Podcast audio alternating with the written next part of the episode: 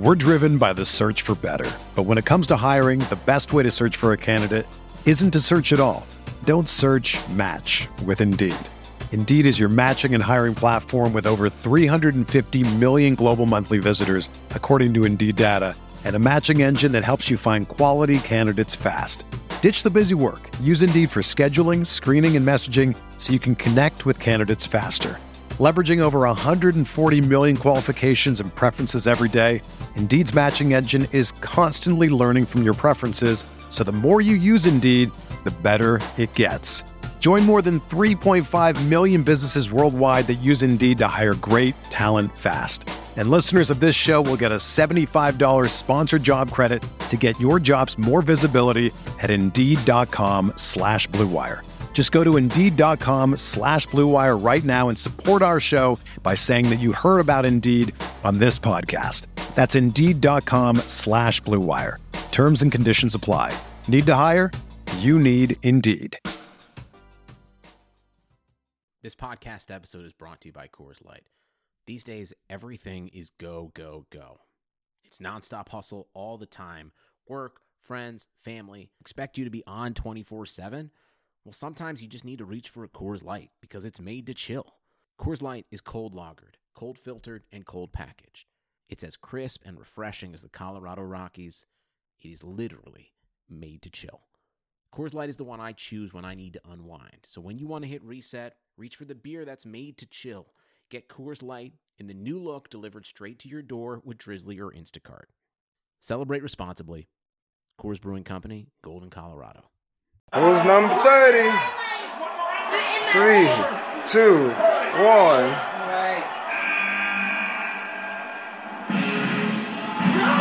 Are you serious? No, no, no, no, no, no. I can't believe they just did this again. I can't believe they just did it again. Catch me outside. How about that? Catch you outside? What does that mean? What I just said. How about that? How about that? How about that? How about that? Catch me outside. How about that? Catch me outside. How about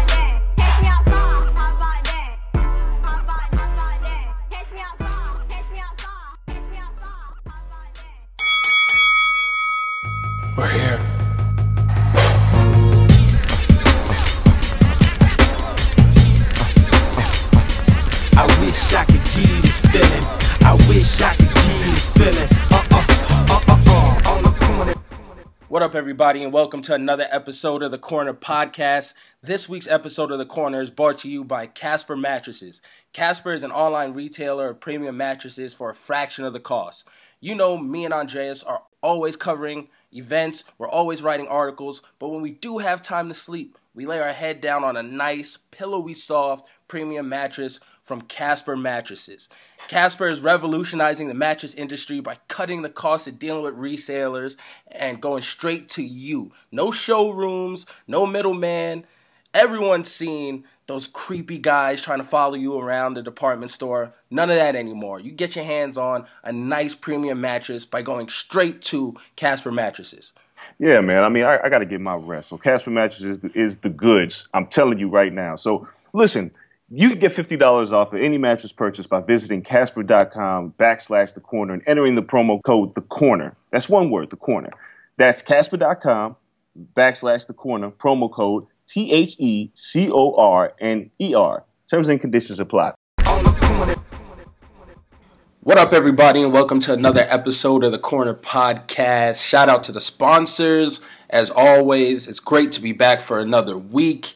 We were not caught out of the country. Trump could not lock us out. We are back once again. It is Kel Dansby with Andreas Hale. Like usual, we were actually covering boxing this past weekend, so we're going to talk about that. We're going to talk about the UFC. We're going to talk about WWE Royal Rumble. And right before we came to record this podcast, we heard the news about a Seth Rollins injury, which I hoped was fake, but it seems very legit. So it throws our WrestleMania plans up into the air. Once again, this is what, two, three years in a row that they're scrambling heading into WrestleMania due to injury. So we'll see what comes about from it. But right now, we have to start the show with Andreas himself talking about what we experienced this weekend between Mayweather and Conor McGregor. It leads the show off again. The fight you said would never happen. Uh, it's still not going to happen. You're holding Um, to this. Holding yeah, to it. I mean, I think that the likelihood of the fight happening has now moved from like zero percent to like twenty five percent. Still, still not good. Um, but yeah, you know, Conor McGregor has this pay per view interview where five thousand people went for, went to, and people spent like four dollars to watch it, and you know, basically said that that's the fight he's going to have next. Is going to be in a boxing ring. But um, here's the thing. Dana White is his boss, and, I, and no matter what Conor McGregor keeps telling us, like he's like, we got to work together. Dude, he really doesn't want to go down this road because between Dana, WME, there's just a lot of issues in order to make this fight happen. And even even if there was a loophole that would allow Conor to do this, he'd be so tied up in court litigation that this fight wouldn't come off for another year or two. And by that time, Floyd Mayweather would be like 42 damn years old. So I'm not confident in it. Um, you know, Mayweather showed up on Showtime. Uh, Chris de Blasio, uh, head of PR at Showtime, whispered in my ear, you know, as soon as I got there, he was like, well, Mayweather's on his way. I need you to tweet that. And uh, so I tweeted it, and then he showed up, said his little piece about having making the fight happen. But, dude, it's it's just something to keep us talking for the next six months because UFC really has nothing going on. Um, and I don't, again, if this thing happens, he's talking about next year. Come on, man. It's a long time from now. So if Conor McGregor is willing to sit out, you know, but more importantly, it really speaks to you about how much Conor McGregor cares about money over legacy. Because, dude, if he, he if he's willing to sit out for a year, they're going to strip him of the title or make you know interim title or whatever. And if he fights Mayweather and makes a hundred million, he probably quits. He probably calls it a night. Well, his legacy is done, right? He's the first ever two division champion. No, he's still got a long way to go, man. He's not even thirty years old yet. Yeah, I but mean, it's only down from here. What is he going to do? Be a three division champion? he could be a three division champion. I mean, And it's not simultaneous. They already stripped him of the other titles. This was it. That was his gusto. He ran, he, he made history. Now he wants to make money and bow out. And I, I believe he wants to be a promoter. He wants to do other things with his time and make the same amount of money as he was, you know, fighting. Once again, we talked about this last year. He saw a guy die in the cage. And we talked about it changing him and whatever it may have done to him, you know, leading up to the Nick Diaz loss, or excuse me, the Nate Diaz loss, or his preparation and his training, his focus and not doing media, so on and so forth, it changed him. And seeing that, I'm sure he has to admire Floyd because you take his le- the least amount of hits possible to the head, you make your money, and you get out. That's all he's trying to do. Floyd hasn't knocked someone out in years. It'll damn near be a decade by the time they step into the ring. That's a lot safer than getting hit in the head by tiny little gloves in an MMA ring. I mean, that's. I mean, it's true to a certain extent. You know, CT. There's there's a big difference between getting punched in the head multiple times as you do in boxing versus getting hit one time and getting knocked out in MMA. Um, so there's a there's a difference there in getting What's your brain Floyd's rattled. output? Yeah. What's Floyd's output though? Like honestly. I mean, it's people think he's going to be the aggressor against Conor just because Conor's never boxed before. Floyd's going to do what he does. Uh, I don't know about all that. I think I think Floyd would come might come out there and try to wash him because it's a little bit different when you're fighting somebody who has no boxing experience. You know, I mean, you're fighting a guy who you know they say has this big left hand, but now you got uh, 10, out- 10 to twelve ounce gloves on, and you're trying to throw that that left hand, and it's, it's not going to land with the same impact. It's probably not even going to land. It's a lot So- slower. I'll tell you that much. Yeah, you know, you could throw like throwing a lead left hand in MMA um, is a lot different than Floyd Mayweather's lead right hand, which is a beautiful thing in boxing. So, I mean, all this to say, dude, I just I'm not I'm not buying into this yet. You know, they could keep talking about it. Um, I think it's closer to happening. I think you know both sides wanted to happen, but I still think we're still miles and miles away from the money. You know, that's one thing that Floyd's 15 million versus Conor's 100 million. Dude, we're miles off on money. So, and then we still have to deal with the UFC. So, either way, it just sounds like some great lip service right now. Um, for those of you holding out your hopes, you know, I hope you got other shit to do because this thing is not coming to fruition anytime soon. Yeah. T- what Conor said the timeline is September.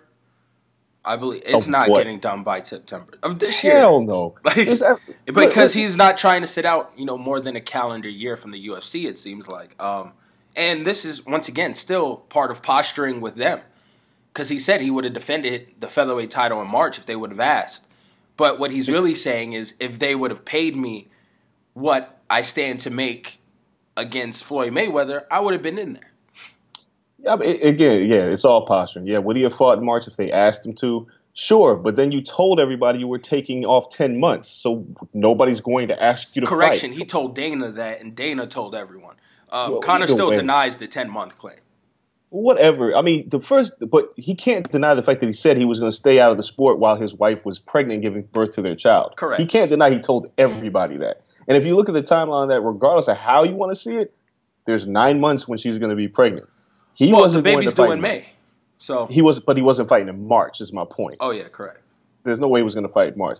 It's posturing. It's positioning, and, and I have no problem with Conor McGregor doing this. Um, my prediction is we'll see Conor McGregor in the octagon this year because if you're waiting for this fight to happen, you need to do something else in the interim because there's just a lot of things going on, and the UFC is just not going to allow you to sit on the sidelines and not be injured. You better fake an injury, do something, because he's going to have to fight. He needs to fight. Yeah, you're under contract. I mean, they can't make someone fight, though. They'll find which a is, way. which is always the weird part about their contracts. It's not like an NBA season But where you know, co- you schedule stuff in advance. Like you can't make someone fight; they have to Yeah, agree. my, my my argument to that is Conor likes money. So the fact you know he's gonna he's not gonna sit on the sidelines with something that's not a definite and just watch money not be made. Yeah. Even though he says he's making money, he spends it fast too. Correct. He's not you know he doesn't have 200 million off of one fight like Floyd Mayweather. I'm not saying like like we've said like people have said before. You can lose the money that Conor's made in the summer in a coke habit. So you know he's gonna have to stay active. He's gonna have to fight somebody. His name needs to remain relevant. Um, but this is this is clever posturing and positioning. It just gets people talking. With that being said, that fight is a long way off, and we're going to talk about it, I swear, every other week until it either happens or it's canceled. So, I want to know what's your craziest fight? I know back in the day you weren't always, you know, smiley, cheery Andreas. You had to have had beef with somebody. What was your craziest fight? Oh man, we really gotta talk about this. We gotta Um, talk about it. I, I gotta know. The people want to know. We gotta we gotta know about when you put those paws on somebody. It had to be like what high school days. I can't see you fighting as an adult.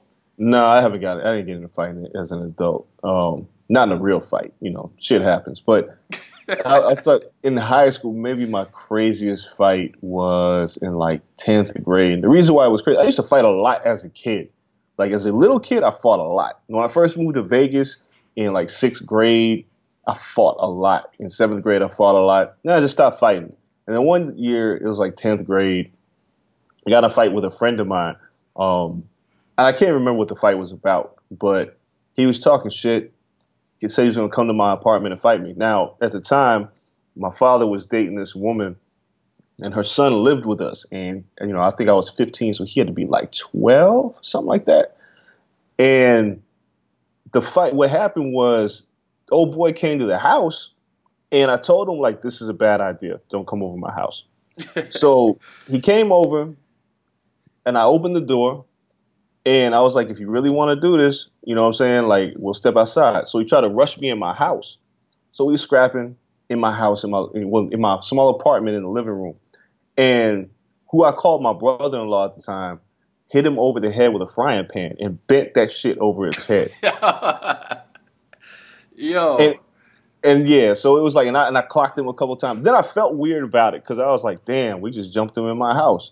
So I hit him a couple times, and then I, you know, I was like, just get out, dude, just get out. You fucking you disrespecting my grandmother's house, blah blah blah.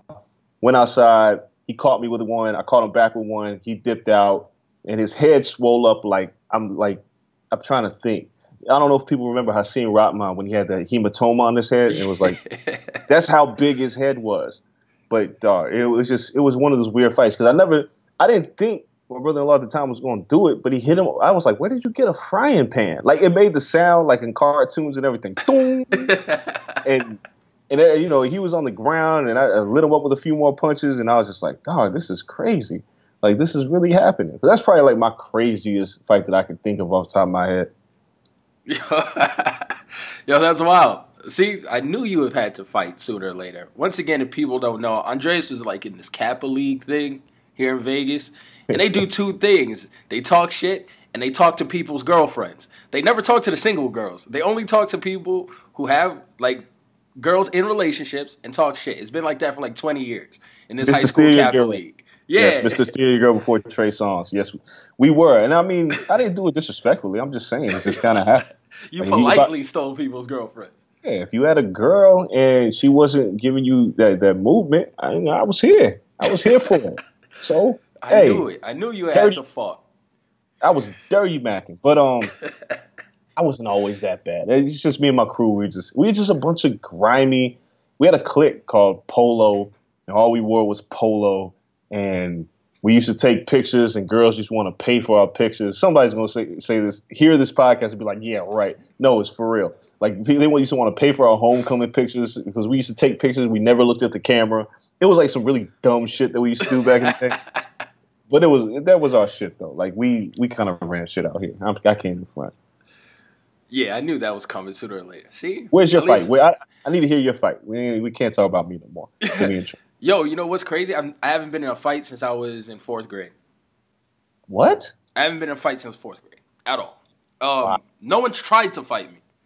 That that's the ne- other crazy part. But it's not like I've just been like ducking or be like, yo, meet me outside at 3 p.m. and I run away.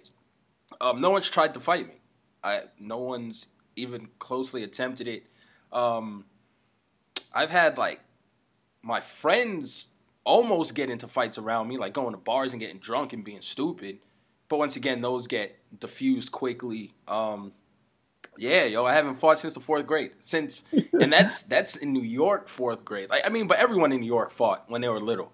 So Yeah, you course. just used to throw hands like for no reason, uh, like yo mama, and it takes two words, and then you just throw hands, and you just got to wash somebody, and you guys are cool like three days later.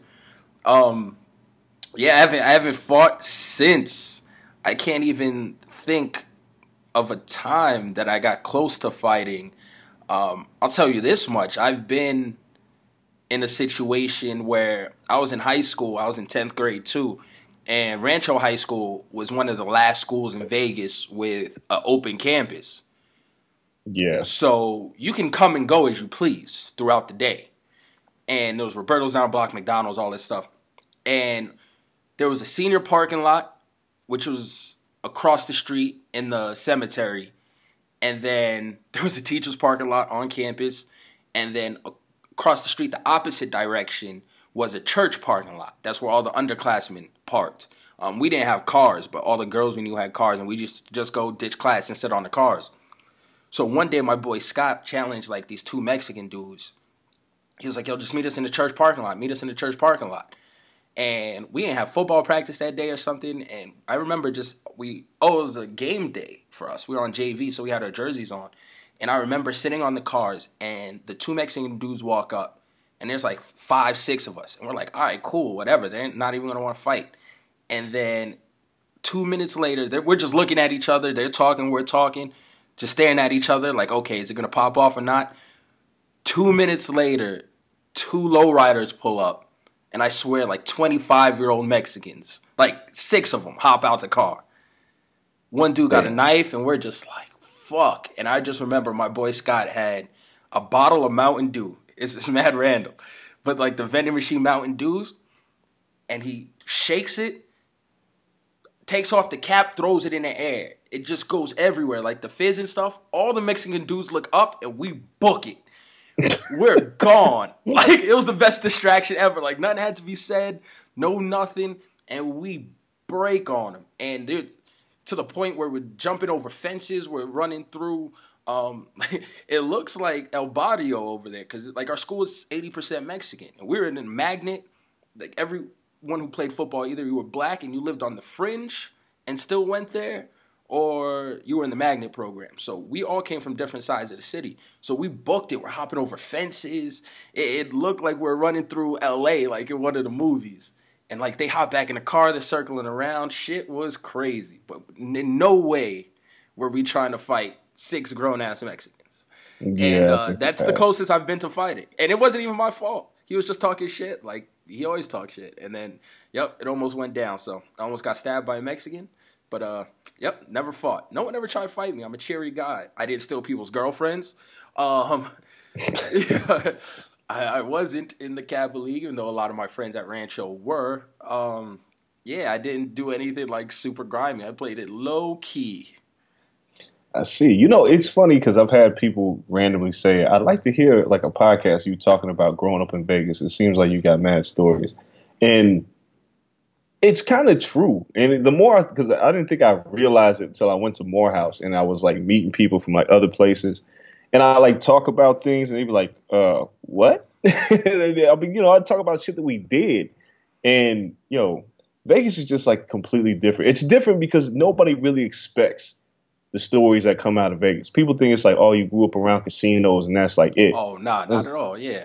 No, it's like mad grind. Like there's like there's a hood in Vegas. Yes, there's a hood in Vegas. There are several hoods in Vegas. There are several and I grew up in one of them in Crack Alley. So it's like Yeah, you listen, can't. D Street was zoned for Rancho. I lived right across from there. Yeah, like D Street, you know, Inglewood, you know, Northtown, West Side, The View, man, Crack Alley, Naked City, yo. I lived on And- Civic Center across from Donner Street before, next to the Jesus Food for Christ. Less, if people know.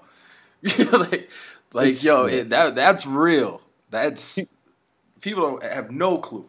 No, I mean, eventually, you know, if, if people ask, I'll talk about it more. But yeah, it was just a lot of, it's a lot of weird, um, unique shit that that I know I went through growing up in Vegas that I've just never had anybody say, yeah, I did that as well. But it's, It's so always- like growing up in Vegas is a lot like growing up in the movies. It, it's less like cheery, obviously, but there's a lot of like cool shit like during adolescence, like that seventh grade through high school range.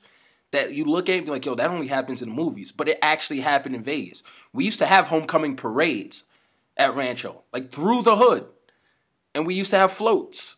Um, we used to, I mean, there was stuff like the Kappa League. There was step battles, like honest to God step battles. The Kappas and what people had like Omegas or something. It was, it was like three groups or whatever. And they used to step and all that stuff. Everyone would try to ball out at the Martin Luther King Day parade. It would always get shot up. Oh, yeah. um, there was the nighttime basketball tournaments on like by like Paradise Park on Oh, the wow. outdoor courts um, where the Kappa Leagues used to step at halftime. The little ch- cheerleaders from every school used to be there. It used to be uh, Hank and the dog catchers used to play. there. Dog catchers. Yo, oh my god. I'm telling you, they used to host a tournament. We had crazy stuff that you only see in movies, and everyone would meet up. There used to be Crystal Palace skating rink, everything. So people don't know. Ve- growing up in Vegas was was official. Yeah, and it's crazy because I think it's both mine and your perspectives are different because I'm older than you, and there's like things that weren't around that be, that were around. Like when I was in high school, like it was just flourished. Like there was just flourishing in more schools. Like Bishop Gorman wasn't the powerhouse yet. They were like they were they were starting to become a powerhouse, but it was still wide open for like state championships and all that shit. And like when I was growing up, every party was I used to call it the wild cow, the wild wild west, because every party got shot up. We had, we had like there was nowhere you can go because at a certain time you looked at your watch and you were like, time to go because somebody's gonna start shooting. And usually I knew who was shooting because they always just was shooting for no reason. So it was like ca- cats used to just bust for no reason. A few, I, you know, I had a couple friends die out here, but it was it's it's different, man. It's like you- really different. Wasn't Valley the only magnet school when you went to school? Nah, I think it was. I think uh, Votech was like the magnet school at the Oh, time. Oh, Votech, but you guys had international like baccalaureate or something. Yeah, that's my Um, wife was actually in that program. Yeah, She so was- that was the only school where people would actually come from around the city. Oh, and Green Valley had like a transfer program to get black kids in there. So if you're in Yeah. the hood, you go to Green Valley and go to school with white kids. But outside of that, yeah, Vo- I think Valley was the only public like magnet school. And I remember that, like in the '90s, and people used to go there for international baccalaureate. Smart ass people, and it was wild too. It was weird because it was still Wild Hood. Yeah, like it was. It was because everybody from the View, from Valley View, which was the hood, from Crack Alley where I was at, which was the hood, and I was a little pretty boy from like that area too. Had the curly hair and all that shit, but it was just like it was just grimy. Like everything was grimy. And I want like again, if the listeners want to hear more about it, we'll talk about it. But I know y'all ain't come here for that. Before we talk talk about combat sports, though, there's one thing I do want to talk about is this damn Migos album. Um, Hey, what are your thoughts? Um, every song sounds alike, but I like it. I don't if that's if that's a, a thing. Um, yeah, y'all. I've been listening to that for the past two days. I really didn't want to listen to it because the first day it came out was that Friday. Friday Yeah. I was swamped. Saturday we had boxing, and I was just preparing for the long weekend. Royal Rumble was coming up. I was finishing watching all those damn old Royal Rumbles, and I was like, yo, I can't listen to it until Monday. So people were hyping it up like it was the best thing ever and everything. I was like, damn, I hate when people do that. They just make my expectations way too high. I'm gonna hate it. So um, I stopped listening to everyone, and then by the time I listened to it, I was like, you know what, this is dope. And Bad and Bougie is still the best song on there. Yeah, I mean, I'll put it like this: it's not like it's not the shit that I would be looking for. Like my taste in music is different, but it's not it's not a bad album by any stretch. It's not a bad album at all. Um, I can't wait really- until I'm drunk in a club listening to that though. Yeah, like it's. I'm gonna write something on this because it really got me thinking. Like you know, a lot of people jacked their flow, and you know they had the hiatus when when Quavo. I think who was locked up was it Offset. Uh, Offset, I think it was locked up. So you know they had like a, they had a stall out period, and that's that's when everybody came up with stealing their flow. I mean, even Drake adopted the flow. It made me think that Migos could potentially be, and people are gonna take this the wrong way, the Bone Thugs and Harmony harmony for this generation Oh, that's Like- clear. Yeah, yeah. because they they are pop in in in, in a way like they have, they came from the hood of Atlanta, but they're pop in a way that other artists can't really be pop. You know, being compared to the Beatles, like hyperbolically by um, Childish Gambino, but you know, like Drake loves them, stole their flow, you know, jumped on Versace. Like they they have so much potential to be such a huge act. And so many people have hijacked their flow. Just like when Bone came around, it was like do or die. And like, I mean, you know, Twista was even before Bone Thugs, but everybody tried to, you know, the double, triple time flows. Like, I'm listening to this album I'm like, yo, these guys could be huge. Like if they would if they perform at the Super Bowl somehow, they, they- you Lady Gaga got to put them on. Yeah, like she has to do it for the culture. Yeah, like come on, man. Like these these kids are big. And in, in, in a weird way, because they haven't completely blown yet. They're still on the cusp, regardless of, you know the Khaled and Kanye West and the Drake cosigns. They haven't really blown yet, but they're, they're like on the verge. And I feel like sometime this summer, something huge could really happen for them. I mean, Um, Bad and Bougie is a huge song. I mean, we And didn't think it'd get bigger than Versace, but I, I guess you know it. Bad and Bougie is a next level song.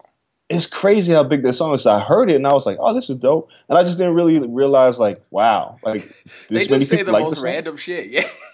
raindrop, drop drop top, skirt, skirt. I'm like, all right, well, if this is what you, if you, this is what you like, but I just didn't think it would connect with so many people. Like, Migos is pretty damn big. So I just wanted to get your take. I was curious. 'Cause I, I'm gonna listen to it some more. You know me, I don't write a review immediately. I've listened to it like three times, but Yo, I'm you're going to not gonna some- get any more out of it though. Like just just Well, to be honest with you, you're not gonna get any more out of it. There's no depth. There's no substance to it.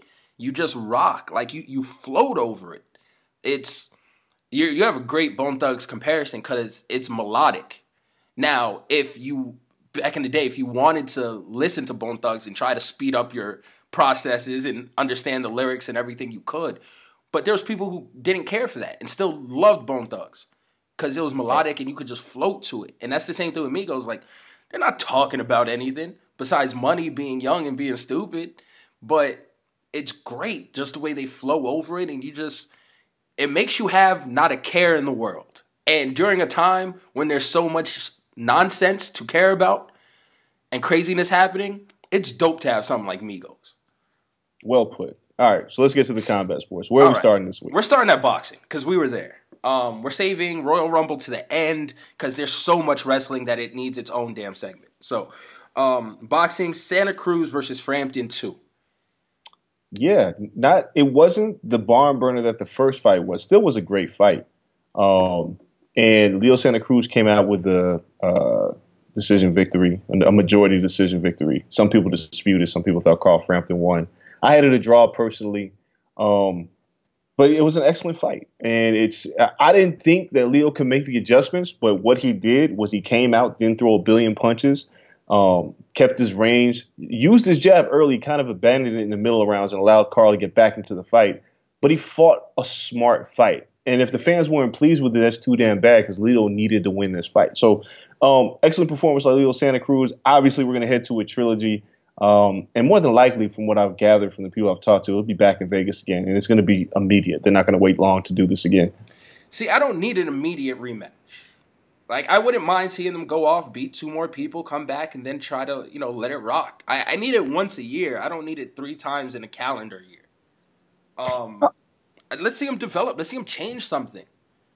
Even just you know having the game plan for a different opponent and then come back and game plan for each other mixes it up. Right now they they have each other's beat. They they've done so many rounds. It, it's we know what we know what we're gonna get. Yeah, but I, I'm you know when you say have them fight somebody else, like who are they going to fight? Because you know the person who sits on top of that division right now is Gary Russell Jr. And well, you don't want them to lose. Just just get That's their mind point. off of each other for a second. I, I like immediate rematches when it calls for it because it feels like a continuation. Three like in you, a row. Yeah, it's, it's pretty much thirty six straight rounds. like I, I'm off like Wa- Ward Gatti. Like I'm four guys getting right back in there with each other, and you know, I, I I understand the logic. Like let's see them do something else, but they they have their whole careers ahead of them. So it's like you can do something else once you guys settle this. Now with the featherweight division the way it is, um, I personally have Leo Santa Cruz as the number one featherweight. A lot of other people have Gary Russell Jr., but I'm looking at Santa Cruz's resume uh, with Abner Mares. And, and what have you done for me lately? Because Russell Jr. did lose to Lomachenko. Um, his skills look like he should be the best fighter in the featherweight division, but in terms of who he's fought, Leo Santa Cruz lost a majority decision to Carl Frampton. Where a lot, a lot of people thought he could have won, and then he won a decision with Carl Frampton. These are the two clear-cut best featherweights in boxing right now. Um, so have them do it again. Let's find out who's the best, and then you guys move on and do whatever the fuck you want. But I want to see this happen again. I'd rather see it immediate. I don't want to see it waste any time. I don't want to see somebody lose. I don't want to see somebody get hurt. Run it back. Run it back. Let's get these 36 rounds and get let's get them over with because boxing's boxing's in a pretty good place right now where we could have a trilogy and people would pay attention. Well, yeah, at least I mean, you know what? It's, it's better than what we were getting a couple years ago, where Right. we weren't sure that the best were going to fight the best at all. If I had to like, you know, take my pick of risking and never seeing it again or running it back right away, go ahead, run it back. Um, it's not going to be in in Ireland, No, no, and no. that was It- the talks in the ring. And I understand what was promised, but nah. Absolutely not. They, like people are talking about, uh, you know, taking it over to Brisbane. It's not. No, they're gonna. It's gonna stay in the states. And uh, you know, if Frampton would have won, he would probably had a fight in Brisbane. It would have probably would have been against Lee Selby, but unfortunately, Lee Selby wasn't able to fight on this card because his opponent um, didn't submit his blood work in time or some shit.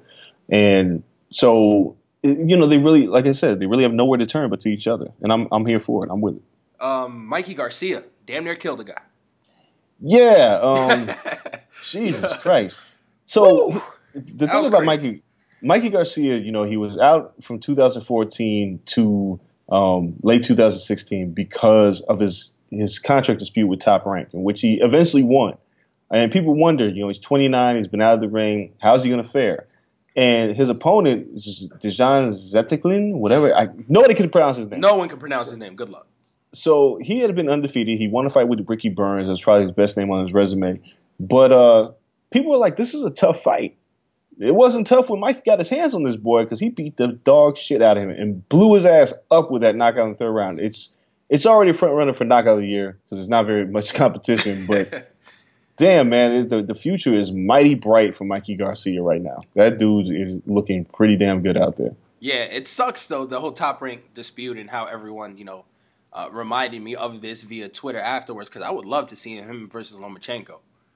Yeah, it's, But it's just there's it's a not lot. gonna cross yeah. paths now. Like he burned that bridge, you know. It, it'd have to be a big money fight, and how I don't see this weight class having a big money fight. No, not right now. I mean, as at this point, because what what Garcia told me early in the week is that he's really considering, you know, a unification fight at lightweight, and then uh, if there's nothing there, you know, because he, he wants the winner of Crolla and Jorge Linares who fight in March or April, I can't remember. But if he can't land a fight with neither of them, he, he's thinking about moving all the way up to 140. If he gets up to 140, then shit gets interesting. Who's Terrence at Crawford- 140 though? I mean, Bud's still top rank. Bud, yes, Bud is top ranked. But if he can get to 140, he probably get to 143, 144. And when you get to, to that weight class, things get really interesting. He gets because, to 140, he got to knock out Broner. Well, yeah, of course, you fight Adrian. Like the? Mikey Garcia Adrian Broner fight is one that's pretty damn intriguing. It's not Um, bad, right? Yeah, that that's a good fight. Broner actually would think he win that fight, in which he's the bigger guy. And Broner actually proves to be pretty decent when he's the bigger of the two men.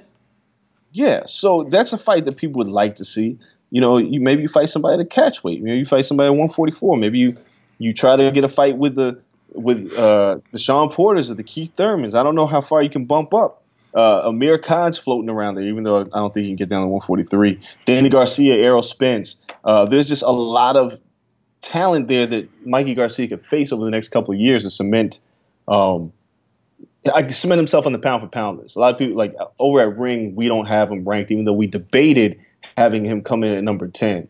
But uh, you know, another win, I think he, he's right there in the mix. He's one of those forgotten talents that is really damn good. Well, it's easy to be forgotten in boxing, let alone when you take two years off. Right. So um, this is one hell of a reintroduction, though, because it was a it was a big showcase between Floyd showing up, um, between you know the caliber of fight that real hard nosed boxing fans knew we were going to get. It was much watch television for boxing fans, Right. and for him to get that showcase, that platform again, and then to perform like that, I mean, 2017 is what he wants to make of it. Yeah, pretty big year. I'm looking ahead to whatever Mikey Garcia does. I'm probably going to see him, you know, face the winner of the Linares Crolla fight, uh, the lightweight unification fight. Totally fine with it. You know, it's, it's whoever they want to put Mikey Garcia in there with. I just like to watch him fight. Um, there was HBO fights. Yes, there were. Uh, Vargas came back versus Berchelt. Should he have stayed away? No, uh, he just lost to a better man that night. Um, Francisco Vargas, you know, has been in two fight of the years uh, against Takashi Miura and against Orlando Salido, and a lot of people wanted to see him running back with Salido. Well, Burchell was the guy who was next up, and Burchell gave him the business. Uh, I watched that fight when I got home, and you know, Burchell was just a better fighter. Francisco Vargas is not a guy who he was undefeated heading into this fight, but he's not a guy who was ever going to stay undefeated. He's been in a lot of tough fights. He's had his bell rung a few times. Um, and Burchell just kind of put them paws on him. And it got rough towards the later rounds because they, they could have stopped that fight a lot sooner than, than they did. I think it was stopped in the 10th. But uh, Vargas took a lot of punishment late in that fight. But um, regardless, he's still a, he's still a he's still an intriguing fighter to watch. I, I still would like to see him fight Orlando Salido. Um, I don't I wouldn't even mind a rematch with with Miura because you know that was a hell of a fight. So there's still a lot of stuff there for him. He just ran into the wrong guy. Uh, talking about Miura, yeah, him versus Roman. What do you think about that fight? Once again, both these fights actually were decently entertaining. It's Dude. just hard to sit down after the fights we were at and go back and watch them. Dude, 2017 is a good year for boxing. Um, Miura versus Roman was a great fight. Uh, at a certain point, I thought Miura was gassed, and I thought Roman was going to beat him in the middle rounds. And Miura just turned it up and just was swinging for the fences and and just beat the brakes off him late in the fight. Um, another excellent fight. It's, it's these are fights that I would suggest people go out of their way to watch. They, I mean, they weren't fight of the year, but boxing has turned in great shows through January. So it's like with MMA lagging a bit in terms of you know no Conor McGregor and no Ronda Rousey, there's still going to be good fights. You know, people complaining about boxing, you're getting to see a lot of the fights that you want that you've asked for. Um, you're seeing things that are competitive, nothing that are just one-sided wipeouts. This is this has been a good year for boxing. So Miura looked great. I wouldn't mind seeing him fight Vargas. Burchell, I don't know where he goes from here. Maybe he fights Orlando Salido. I'm not quite sure because now he's a, a title holder. So it's interesting, man. It's interesting. Good, good week of boxing. Yeah, we have a ton of stuff coming up in boxing, which is great. So boxing 2017 is just going to get bigger and better. Um, the heavyweights faced off for the first time, Joshua and Klitschko. I was hype just to see a stare down. Um, heavyweight boxing, I, I love it. This is a fight we wanted. Klitschko, you know, getting challenged by the young pup, and we'll see what they both have. So I'm excited for the rest of 2017 in the boxing world and in combat sports in general. We're going to take a quick break. When we come back, we're talking UFC because we had a UFC card over the weekend and have one again this weekend. We'll preview and recap those and then get into Royal Rumble. So stay tuned. listen up. Because we need help putting out the show that you love for free every week, giving it free to the people, now we know nobody likes filling out surveys, but we really need you to do it.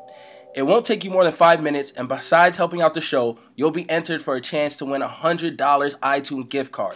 You know what I can do with a $100 on iTunes? I'm living life large on iTunes with that, and you guys get that just for helping us out. We know some of you may have already done surveys like this in the past, but we really need you to log in and fill this thing out as accurately as possible. Yeah, man. Well, I mean, once we know more about you, we'll be able to deliver the show and the sponsors you dream about. Finding sponsors who are a good fit means we got to give you the deals and information the brands you care about while keeping this show free to enjoy every week. Free to enjoy every week. It means you don't have to pay to subscribe for nothing. All right. If you don't care about helping us and making the show better, do it for the chance to win a free iTunes or Amazon.com gift card, right? You know, like, do it for free. Do it for the gifts. And if there's not, you know, just think about it. If there's not that many of you doing it, there's a better chance to win. So please do us this solid and go to thecornersurvey.com. Once again, that's thecornersurvey.com. Do that. Keep the lights on for us. Let us cater to what you need. You know, you can tell us what you like and what you don't like, and then we can keep it all funky and knock this thing out. I know the Corner Club got our back. You guys are going to fill out that survey. We're going to get more ads. We're going to be bringing you this for free for a long, long time. So shout out to y'all. All right, we are back from the break. Um, thank you guys for always filling out that survey, letting us know what you guys want to hear, and keeping the show free, of course. We have to talk about UFC Denver. Yeah. Interesting card, and it turns out that it has a lot of weight on what's going to happen for the rest of the summer in the UFC. Um, something I didn't realize until kind of the card was over, and I was like, man, you can really see these things taking shape. Um, let's start off with something that was on the undercard. Aljamain Sterling losing again. Yeah, Aljo lost to Raphael Assunção. Um, I was kind of pissed about it too. Uh, Did you think he lost? Um, man, that, that, the first round was tough to call. I thought he won the third. I thought Assunção won the second. So it wasn't a robbery. Um, but I, I thought I thought he won, but I was just really like this fight could go either way. Yeah. Um, so ultimately, what it really does, is, you know, Aljo has two losses back to back to Caraway and the Sunshine. And I think it's more of a learning process for him because he, as talented as he is, I think he needs to understand what it's going to take to win. And you standing and striking or you grappling, which you may be better in both departments. I think he's still got to figure out a way to put it together to impress the judge, and I, uh, judge. And I think that's the really difficult part for him right now. Yeah. Sunshine been around for a while, knows what's due, knows what's pleasing to the judges. Aljo's not necessarily there yet. He just has to throw hands. He has the feet, he has the ground game, but those necessarily aren't impressive. Right. And they lead to a lot of stagnant exchanges. You have to throw your hands. Yeah, so he's he's in a tough position right now. I mean, he's lost two in a row, but it's not the end of the world for him. You know, we've seen lots of fighters lose two, three fights in a row and, and bounce back and be totally fine. And he's lost two split decisions. So, you know, I don't know who he fights next, but it'll be interesting. And the Assunção for his, you know, for his worth, you know, he kind of bumps up the ladder, but it doesn't, you know, it wasn't a clear cut decision. And it's, it was a good fight though. I mean, I mean, it was a good fight in terms of being close. It wasn't very exciting. So uh, we'll see what happens to both these guys for their immediate future. And then we had Masvidal just annihilating Cowboy Cerrone. Man, Um, I think I think I mentioned this, but I didn't think it was a happen. I thought we were due for a cowboy letdown. It happens every six or so fights. He gets really hot, and then he has a letdown. Nate Diaz was a letdown. People thought he was going to kill Nate Diaz. People thought he was going to kill Masvidal. And I kept saying like Masvidal's he's his. Don't be fooled by his record. There's a lot of fights that he lost by split decision, and if he focuses on finishing guys, he'll win. Did I see him finishing Cerrone? No. I didn't even think he was going to win. I thought it was going to be a really competitive fight. The Cowboys going to find a way to win, but he didn't. He got mauled. And dude, now Masvidal's. I mean, he's a competitor in the welterweight division. Uh, the guy doesn't get hurt. He throws hands well. I don't know what's next for him, but where does the Cowboy go from here? Because this this happens to him every damn time. Cowboy's then- to be Cowboy, right? He's going to fight in two months. Um, if he wants to get back in the title picture, all he's going to do is be a late injury replacement. He's going to hop in and he probably wins that fight. And then next thing you know, it's like, damn, Cowboy's back in the top five title contention again. So here's a question: Does Cowboy ever hold the world title? No, no, no, no. I agree. Cowboy I goes down like Urijah Faber. I think I think with Cowboy, it's his his activity is his greatest strength, but is also his biggest detriment.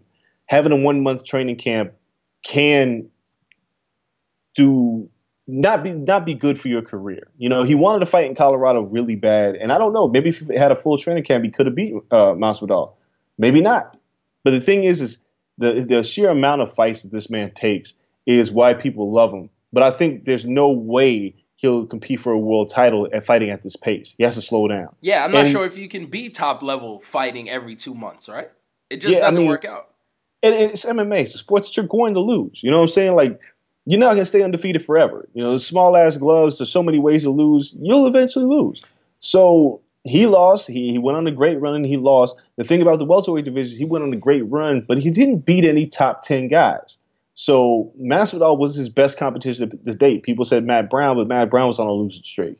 Um, you know, Patrick Cote wasn't, you know, the, the greatest opponent out there. So he's a guy who's fun to watch, but I don't think he'll ever hold a world title. No, I don't think so. But I, I don't think he at this point. I'm not sure if he cares. He's just gonna keep fighting to fight. Um, he's in that next tier of pay bracket now. He's a star. Um, whether he wins or loses. Yeah. So he's gonna keep collecting the checks and he's gonna keep fighting. And worst comes to worst, he can always drop back down. If he That's wants true. to make the weight cut, like, you know, just drop back down. Take on some top ten guys there.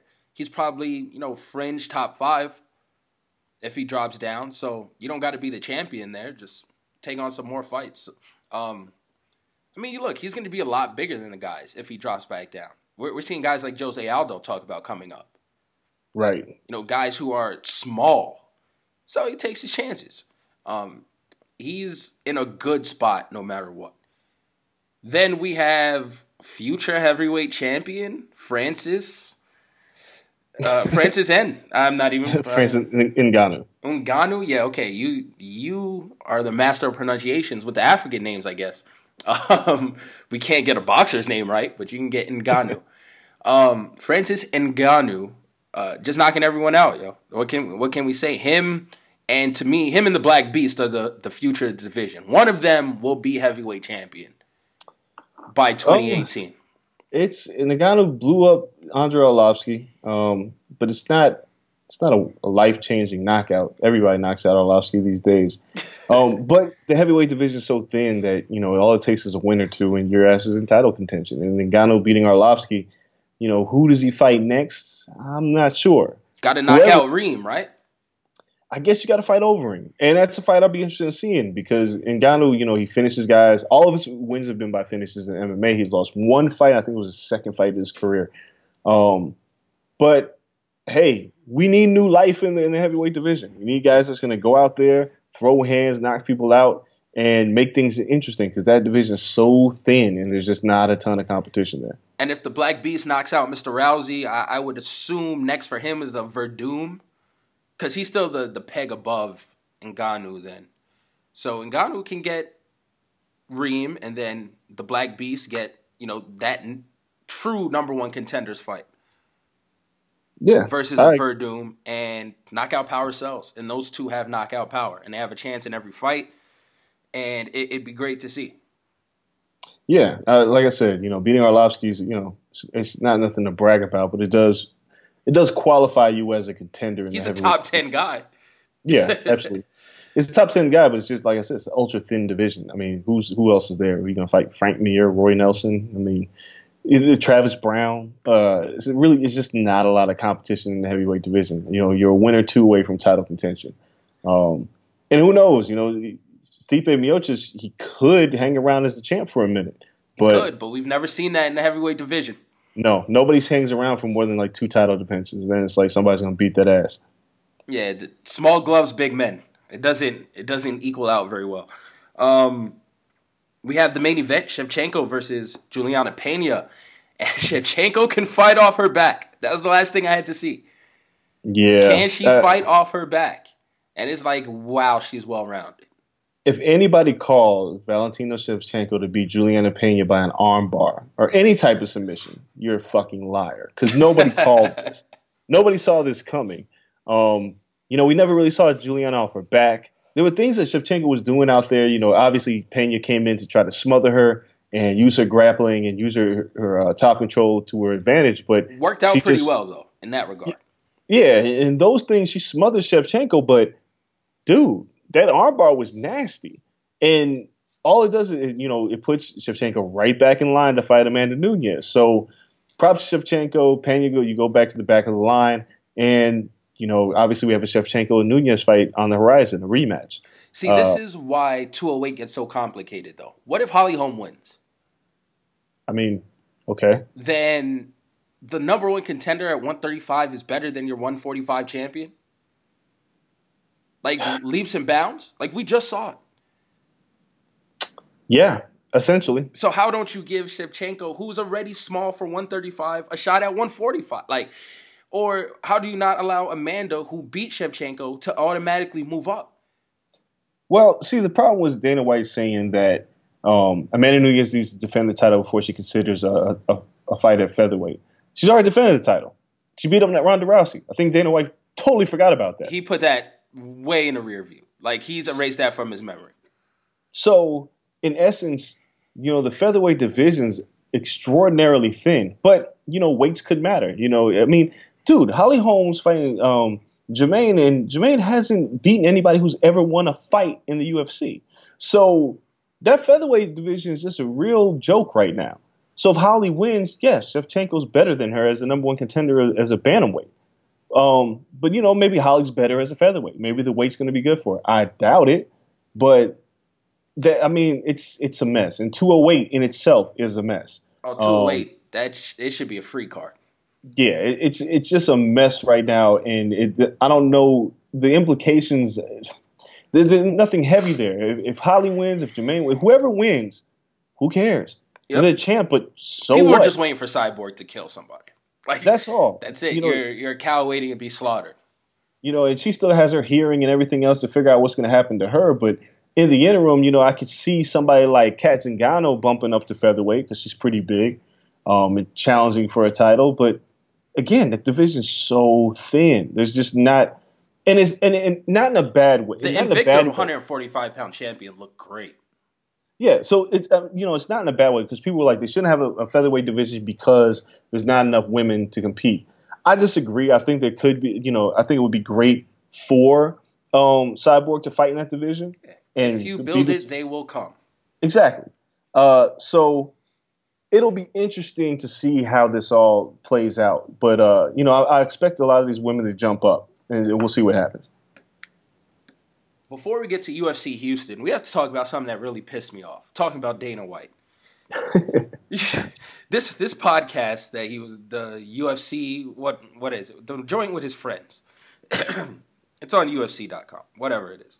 Um, their unfiltered podcast or whatever. He said Jon Jones in July when he returns from suspension will fight the winner of Daniel Cormier versus Rumble Johnson. What the I mean- hell is going on right now? No, no, there is no just I, no, n- not again, not again. He's fought three times since 2014. He's pulled out of two fights, title fights, due to suspensions. Nope, nope, can't sell me on it. I don't care. Like, oh, he doesn't need a warm up fight. Look, it he he looked horrible in his last warm up fight. You should probably give him another one. Yeah, I dude, I agree with you 100. percent I said it the last time that Jon Jones shouldn't have got a title shot, and you see what happened. So I, I've said this shit for years. Like you can't keep qualifying him as a fuck up to allow him to come back as a fuck up and jump right back into title contention. Like I said last time, he should have fought Anthony Johnson, or he should have fought uh, Alexander Gustafsson. And I'm going to echo that. If you're going to come back, you need to fight Alexander Gustafsson before you get a title shot. I get it. You, you, you, he's the best fighter. Blah blah blah. He's got to pay his dues at this point. He keeps fucking up, and when you keep fucking up, you got to do something about it. So He's a he flight risk amongst everything. He's a flight risk. How Yeah. are you going to bank on another pay per view on this guy? Yeah, so I, you know, This is the They- we don't have Conor and we're desperate move. yeah, it's like they're gonna have to get him into a fight. But it, again, I think Jon Jones fighting um, Gustafsson is a great fight for him because it's a it's a grudge match essentially. You know, and the man who really pushed him to the limit because Cormier didn't push him to the li- limit like Gus did. Granted, Jon revealed all this other stuff about partying and drinking and everything leading into that fight, not taking it seriously. But you need to get that win and win definitively before you go into a title shot. Now, all this to say, if Rumble somehow beats Cormier in Buffalo, which is a shitty place to have this fight, speaks a lot to what you think of Buffalo and what Well, you think I of your mean- light heavyweight champion if they're going to be fighting in Buffalo. Not Wow. necessarily. I think it was a good move.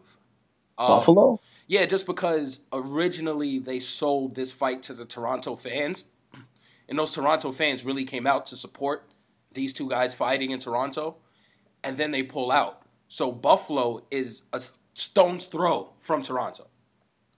So you at least let those fans have an opportunity that if they want to make the quick drive and you know can pass Trump's custom rules, that they can come and watch the fight that they had originally paid for in December. Good point. Good point. So yeah, it, it's good to give them that fight back. Like, listen, we promoted this fight. You guys came out. You guys wanted this fight. Just come down to Buffalo, man. You guys can still watch it. We're sorry. Yeah, made a good point. So at any, any rate, you know, once that fight, if if Rumble were to beat Cormier, I kind of wouldn't mind Jon fighting uh, Rumble in the summer. you just want to see Jon get knocked out. Because yeah, I think I think Cormier. I I don't think he deserves a fight with Cormier, but he does deserve to get his hand get hands put on him by Rumble in one way one way or another. I think Rumble needs to get his hands on Jon Jones because it's a fight we haven't seen yet. So I prefer that fight, whether Rumble's the champ or not. I think Jon should fight Rumble if he's not going to fight Gustafsson. I just don't think if Cormier's a champ that he should fight Cormier. And it sucks because I know DC wants to get that win back against Jon so bad, but we're not really in that much of a hurry. You know, let's let's make Jon pay his dues to prove that you know he can stay off the cocaine and he you know doesn't get dick pills from some jerk in the in the gym. Like, get your life straight. Stay away from the dick pills. Yeah. That should be the moral of the story. Um, all right, we do have a card coming up though. We have UFC Houston Super Bowl weekend card. Always, uh, it's not a numbered card this year, which is cool with me. Um, you know, Brooklyn had to get some love, I guess, but Yeah. they're putting on a decent show. Uh, nothing else to do Super Bowl the night before Super Bowl, so fans might as well watch it. It is headlined by Dennis Bermudez versus Korean Zombie, which should be exciting. Uh, Ovince St. Preux comes back on the card versus this dude Volkan, who I am not pronouncing his last name. I'm even gonna try it. Ozdemir? Ozdemir? I guess that's what we'll call it. Ozdemir? Okay, good. Because Volkan I Ozdemir. swear there's something in there that's silent. At least two of those letters are silent. Yeah. Um, but no, Ovince St. Preux, he needs to bounce back fight. So that's good. Um, Jessica Andrade versus Angie Hill, which should be great. Yeah, it kind of sucks for Angie because it's like, as you know, her Invicta run was great, and it feels like she should come back and get not a gimme fight, but it's like, damn, you keep throwing to the wolves. Every time Angie comes back to the UFC, they throw into a really tough fight. But And- she's this is a legit like title contention fight. No, she it is. good. She can bump straight from Invicta champion to one fight to going against Joanna. Style wise, it's just rough because Andrade is a wrestler. She's strong. Angie struggles. She likes to you know deal with people who stand up and strike. So style wise, it's a bad matchup for her. Um, and she knows it, but it is what it is. I think me personally, I think Angie Hill is a great ambassador for women's MMA. I think she's she's great on Twitter. She's a colorful personality. I like her a lot, um, and I like to see her do great things uh, in the women's strawweight division. You know, ultimately, the women's strawweight divisions, people forget like Joanna Jacek is so far ahead of the pack. I don't know who can compete with her. And maybe Angie Hill, somebody that would be a fun match with these two striking against each other. So there's a lot of intrigue there. It would have been a lot Um, easier if she fought like a Karate Hottie or Paige VanZant or That, that's what I'm saying. Like Andrade is a tough fight to deal with. Um, Alexa Grasso is also she's on this card against Felice Herrig. Um, Grasso is a you know one of the top prospects in the, the women's strawweight division. Um, I'm looking forward to watching her fight again. And Felice, Felice, come on, like that's drag. That's you yeah, know, that's that's kind of a gimme fight for yeah, she's a she's American Ninja Warrior. That's who Felice Herrig is, and she's got a phenomenal physique. Like her body, like it's like I was like, oh yeah, she looks crazy. amazing. She Yeah, just she looks can't like fight Tarzan fights like Jane. It is what it is. Um, Abel Trujillo's on the fight versus James Vick. Um, that's actually a pretty good fight. Uh, I like watching Abel fight. You know, I think Somebody's getting knocked out. Whenever yeah, somebody's gonna get get hurt. And ultimately, uh, the Bermudez Chan Sung Jung, the Korean Zombie's back. I'm gonna pick the Korean Zombie because we haven't seen him in a while, and I think this, yeah, it'll be a fun fight. It's not a, it's not a, a super loaded fight. It's just something to do before the Super Bowl, Yeah, and I'm here for it. I like the Tecia Torres versus Bec Rawlings fight. Yeah, yeah, yeah. That is actually a really good fight. Women's strawweight is division getting a lot of good love. card. Yeah, I'm not mad at this card at all. Like as disappointed as I am in 208, this I'm like, you know what? This is probably going to surpass my expectations. Yeah, Like it's going to be a nice little thing to do on Saturday. So um, I'm also going to go with the Korean Zombie. I'm just not a huge Dennis Bermudez fan. He's good. I, I like to see him fight. He's entertaining. I just don't have confidence in him winning. So I'll go with the Korean Zombie, uh, Alexa Grasso, and OSP. So those would be my picks for the top of the card. Um, yeah, that's it. That's the world of UFC right now. Dana White's scrambling without McGregor, so it looks like we'll be talking more Jon Jones as uh, the future approaches. Right now, we're going to take a break because we have so much wrestling to talk about that it's insane. We got to talk about this Seth Rollins injury due to the hands of Samoa Joe on his debut, your boy. Um, and we got to talk about Royal Rumble, what was, what wasn't, everything that's going on. So stay tuned. Right after this break, we'll be right back. All right, everybody. Before we continue to talk more combat sports, we got to give another thanks to Casper Mattresses.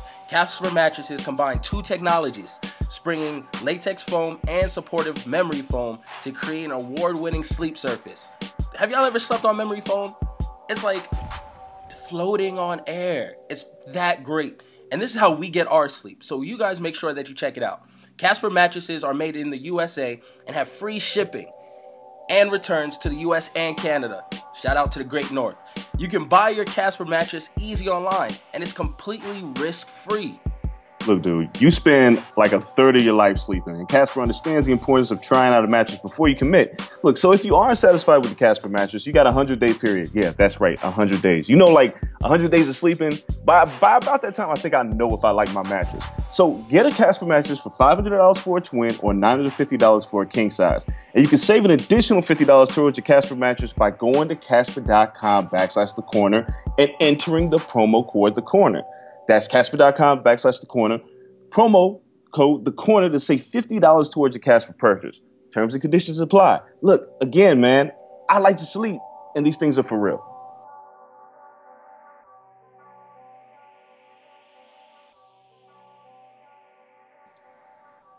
All right, we are back. We got to talk Seth Rollins' injury first because it's the latest thing to happen.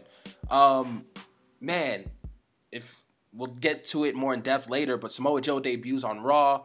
We get him as Triple H's enforcer, which is great, especially um, seeing, which we'll talk about here shortly, um, the crossover between main roster and NXT finally, and the crossover between characters on Triple H in NXT and in the main roster, where everyone assumed Triple H was the nice guy on NXT.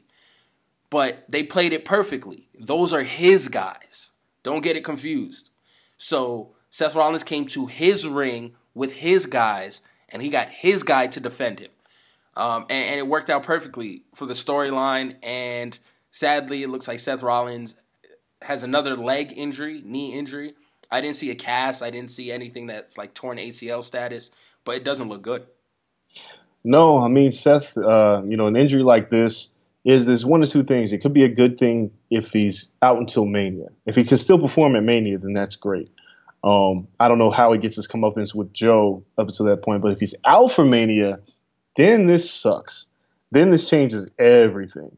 Um, because obviously this is the one program that you've been building towards since last summer, and it was it was a, you pen this card this fight was penciled in way before Mania was really taking shape. So everything will take a turn, and I, I have no idea how they'll play this out afterward. But um, I don't know. Uh, you know, hopefully this is not serious. When you got to see Dr. James Andrews, it's never a good thing. Um, once once his name comes up, and they said Rollins had to visit James Andrews, it usually means some you know some structural damage, and it usually means you might be out for on the shelf for a while. Hopefully that's not the case. I hope Seth Rollins recovers. one of the best talents on the roster, but you know this, this it's a bad break. Like if you if you watch Raw and you watch Joe put in the Coquina clutch, you can kind of watch Seth. The way he falls is awkward. Um, so you know we'll see if there's any real structural damage. Hopefully he's okay. Uh, but damn man, you know what do you do with Seth Rollins from this point? If he's if he's hurt now for an extended period of time, what do you do with him? I mean, it's, it's Seth. He's gonna bounce back. He's still gonna be a top guy. You just lose all momentum and steam for this feud. And Yeah. it sucks because it's been what a year in the making, Yeah, um, well, or at I least mean, yeah. SummerSlam. So Well, no, I mean, you can even you can go before that because there was always tension. There was always this small tension brewing between Seth and Triple H. So it's, yeah, it's almost it's been like a year in the making that they wanted to get this done. Yeah, it's um it's rough though. I mean, you look at the picture Seth posted um with the electrotherapy and everything going on. It's usually not something that comes along with a torn ACL. That's not how they uh really diagnose the torn ACL or the procedure. You're in a straight leg cast if they think that it's a torn ACL, right? Right. But when you do tear an ACL, there's other things that go into it as far as a torn meniscus, which elevates your chances of tearing your meniscus after you tear an ACL. Um, it looked as though they were giving electric shock, shock therapy on his thigh, which now the ligaments connecting your thigh to the bone by your knee can be damaged, or you can tear that. Um, you can tear a quad, something of the sort. So, a torn quad means a long time. We've seen Triple H, right? Yeah, Um, exactly. But if it's just a meniscus tear, you, you strap a, a a good brace on that bad boy, and you're good to go. Or you can have surgery and be back in six weeks from a torn meniscus. So there's there's a lot of stuff that can still happen there. The storyline is still going. Seth is going to be fine. No matter where he comes back, he's going to be a top guy. His talking has gotten so much better.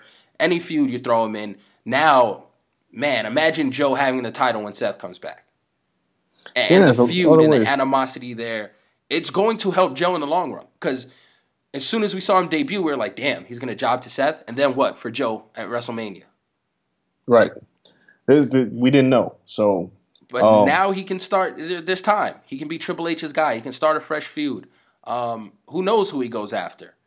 We we can see maybe Jericho drops the belt to Sami Zayn, which we'll talk about when we review Raw. Those are those are kind of hinted at, right? So maybe we get Joe versus Sami Zayn. Um, you just don't know the feud Joe can get in. Maybe they give Joe a title. Maybe he's just menacing. Maybe just screws people over for the next month or two uh, at Triple H's whim. So we'll see. There's a lot of options, and uh, it's going to be fun. indeed. So let's start at the beginning. NXT Takeover. NXT. Um, man, let's see. What was the first match on NXT? Tye First Dillinger. match.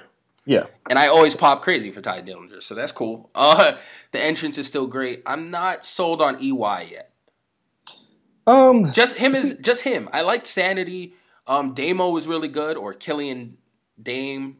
Now, um, Nikki Cross, which we'll talk about in a second, is great. I just don't know about EY. Maybe it's because he wears a skirt. I mean, uh, you know, I follow EY and TNA and Eric Young when he was not this grovelly, like his voice changed. I won't even call it a voice change, but his voice reminds me so much of Shawn Michaels. Like you look at him and you're like, that voice comes out of that dude. But um, you know, I like Eric Young, uh, and I think he needed to go over on Dillinger because you got to establish Sanity as a real presence and a real threat in NXT. And it, it, we're at the we're at this crossroads with NXT where there's like changings of the guard and trying to figure out who the top people are going to be. And some decisions that were made on Takeover I didn't agree with, um, but this is where they're at. And Roode, I mean not Roode, uh, uh, Eric Young needed to go over on Dillinger. Dillinger doesn't. He's just that guy who doesn't need to win.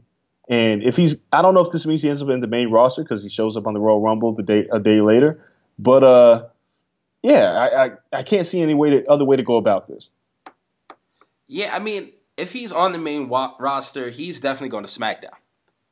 Well, yeah, they need the help. Yeah, and he's a SmackDown type of guy. um, Agreed. Uh, but yeah, I mean, don't know what that means for him.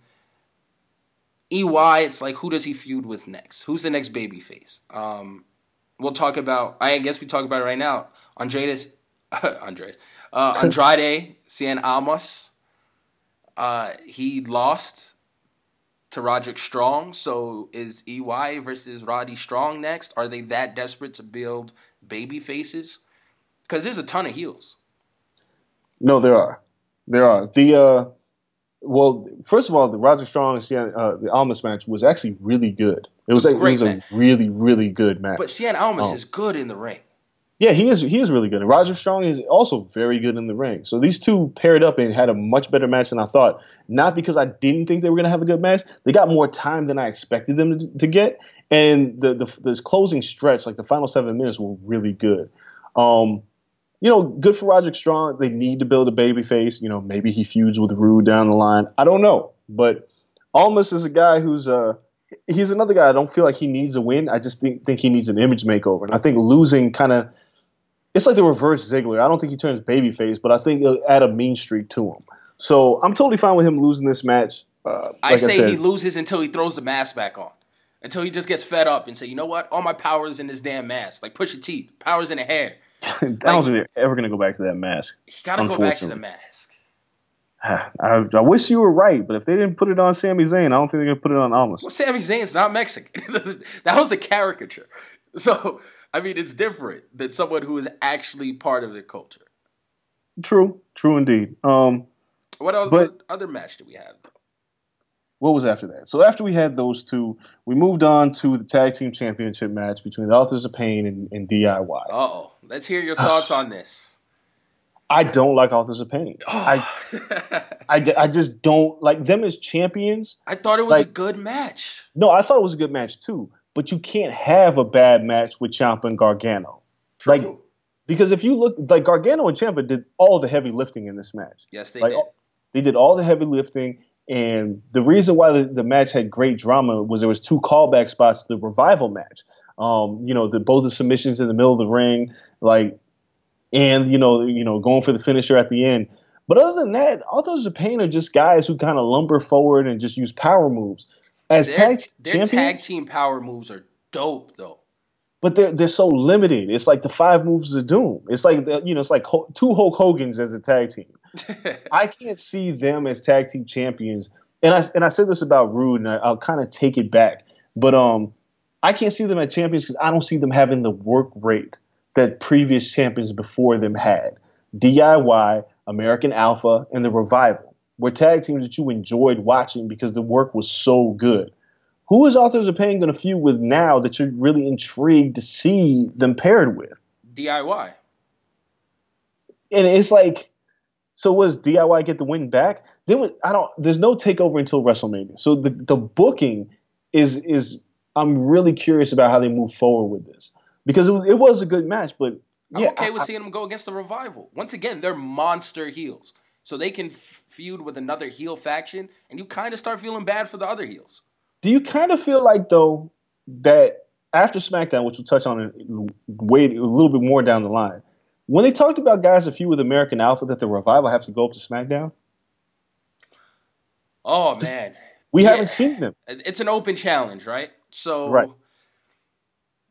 you would think, but really, we've seen it. I mean, have they seen haven't seen it, but we've seen it. And so far, I haven't seen them put anyone in a feud to replicate an NXT feud yet, outside of the women.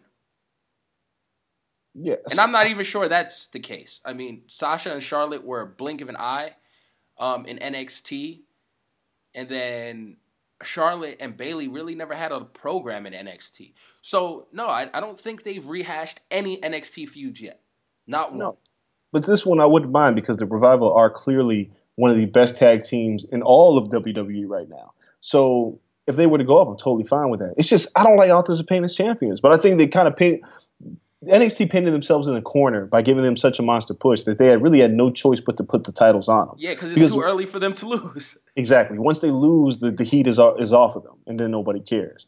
So I get, I understand the decision at this point, but I feel like you painted yourself in the corner, and you had something really great with DIY, who didn't manage to defend the titles at all since winning them in Toronto. they could have had a good title run. So they need what they need is a, the next tag team to come up. Like TM61, who I guess was getting an image makeover anyway. Um, so the injury might be a blessing in disguise because they'll come back as probably the mighty Don't Kneel in full characters, um, which helps because the six one makes no damn sense. right, So if they come back fully as the mighty Don't Kneel and have a great character change and an intro and a whole look to them, they'll be fine. But who's next? I don't Because know. even if I'll you bring up the revival, who's another tag team? They don't have another tag team. no, what are you gonna do? Go with, uh, with Sanity with Damo and uh, who was that? Wolf. And So, I mean, may- maybe, but then that's another group of monster heels. That's what I'm saying. They they don't really have anybody with that work rate, and I, I, I honestly I don't know where you go. And this this is when I say things like 205 live. Some of those guys could be better utilized on NXT. Yes. Like you spread yourself really thin with 205 live. I mean, I don't want to see the Bolly Boys necessarily, but shit, No, absolutely tag not. team. you know, it's like, but you see, you have guys like Akira Tozawa, Noam Dar, which I mean, we'll talk about the cruiserweight division a little bit later. But the cruiserweight division is really just floundering, I love it's just 205 Live. So you speak Yeah. for yourself. I love 205 Live. I I thought their last three programs, like legit programs, this is their first three, to be honest. Um, if you don't count Brian Kendrick versus uh, T what TJ Perkins. Damn, I forgot his name already. Dud. Fucking TJ Perkins. Forgettable. Yeah, so um, but these three programs, the last three, were amazing. Great Yeah, but- writing, great storytelling. But the problem with 205 Live, just really quick, and we'll go back to NXT Takeover, is it shouldn't be in the same arenas as Raw and SmackDown. True, the crowd would pop so much better if it was in Orlando. You put them in Full Sail, you put them after NXT, then it's a better show. But then it becomes the same show. But I feel like But- the UK is going to take that spot. I don't know. I I don't know where it's going to go because um, uh, Nigel McGuinness is actually going to be commentating on NXT. That was a new announcement. Uh, Corey Graves is going full time over to Raw. So I don't. I, I have no idea how they play this UK thing out. They they don't need another show. The last thing the WWE Network needs is another show. They need to establish 205 Live and retool it in the way that's going to work. Anyway, going back, um, Authors of Pain won. Not a fan of that decision. Not a fan of them as a tag team. Um, Paul Ellering is it's just a really weird pairing. Whatever, they won. Um, I just don't know where they go into the the Mania Takeover with any of this stuff yet. I like Oh. it's the throwback Mr. Fuji, you know, demolition type. It, it's dope. Like those are like early '90s, late '80s style tag teams. Well, I mean, Paul, El- it's like Paul Ellering's Samoan version of the Legion of Doom. Yeah, which is cool. And the It- who else did we have? We had the Wild Samoans for a second. We've always had tag teams like this. Yeah, It's just the I- new version. I'm just not a fan. Of, I'm just not a fan of Authors of Pain. I'm not a fan of their ring work. Anyway, uh, moving on. This is when uh, Seth Rollins showed up to take over, take over, uh, and said his piece before Triple H came out and showed his face. I think it's a great move to cross promote your brands. It's great because you have a former NXT champion and Seth Rollins appearing where he can't. Where, the only place where he knows he can find Triple H was at Takeover. I, I, I really love this. Um, I thought it was going to happen on, at the Royal Rumble. You thought Seth Rollins was going to be in the Royal Rumble. Eh, wrong answer. He would have been healthy, but no, they no, they planned it out well. Yeah, so I thought this was a good angle. Um, unfortunately, with the Rollins injuries, not much more to talk about with it. it's you know he's he's hurt. That's it. Um, and then we get the women's match. Yeah, uh, uh, I mean, dude, there was no doubt that Asuka was going to win this match. But every week I say the same thing. That speaks to the, the the the lack of depth in the women's division, and all of this is a holding pattern for Ember Moon to wrestle Asuka. That's the only thing that I see going into WrestleMania Takeover that makes sense. Correct. Um, this match, it was what it was. You know, Peyton, Peyton Royce and uh, Billie Kay. I mean, they had their, their little move on the, the, their table spot. You know, they tried to work together as a tag team, but you know, there were there was no doubt. Like this would have been better served as a Nikki Cross versus Asuka match. I just feel like they were in the way. Yeah, I, I thought so too. But I mean, they were trying to really push them, and they've been there for so long that you got to see what they have. Um, but them needing each other every step, like okay, then just Dragon Ball Z fuse them so they can be one wrestler. Because as two separate wrestlers, they don't work. Um, if Yeah. they use this as some type of turn to have them go against each other, then cool. Then you give them their own program, right?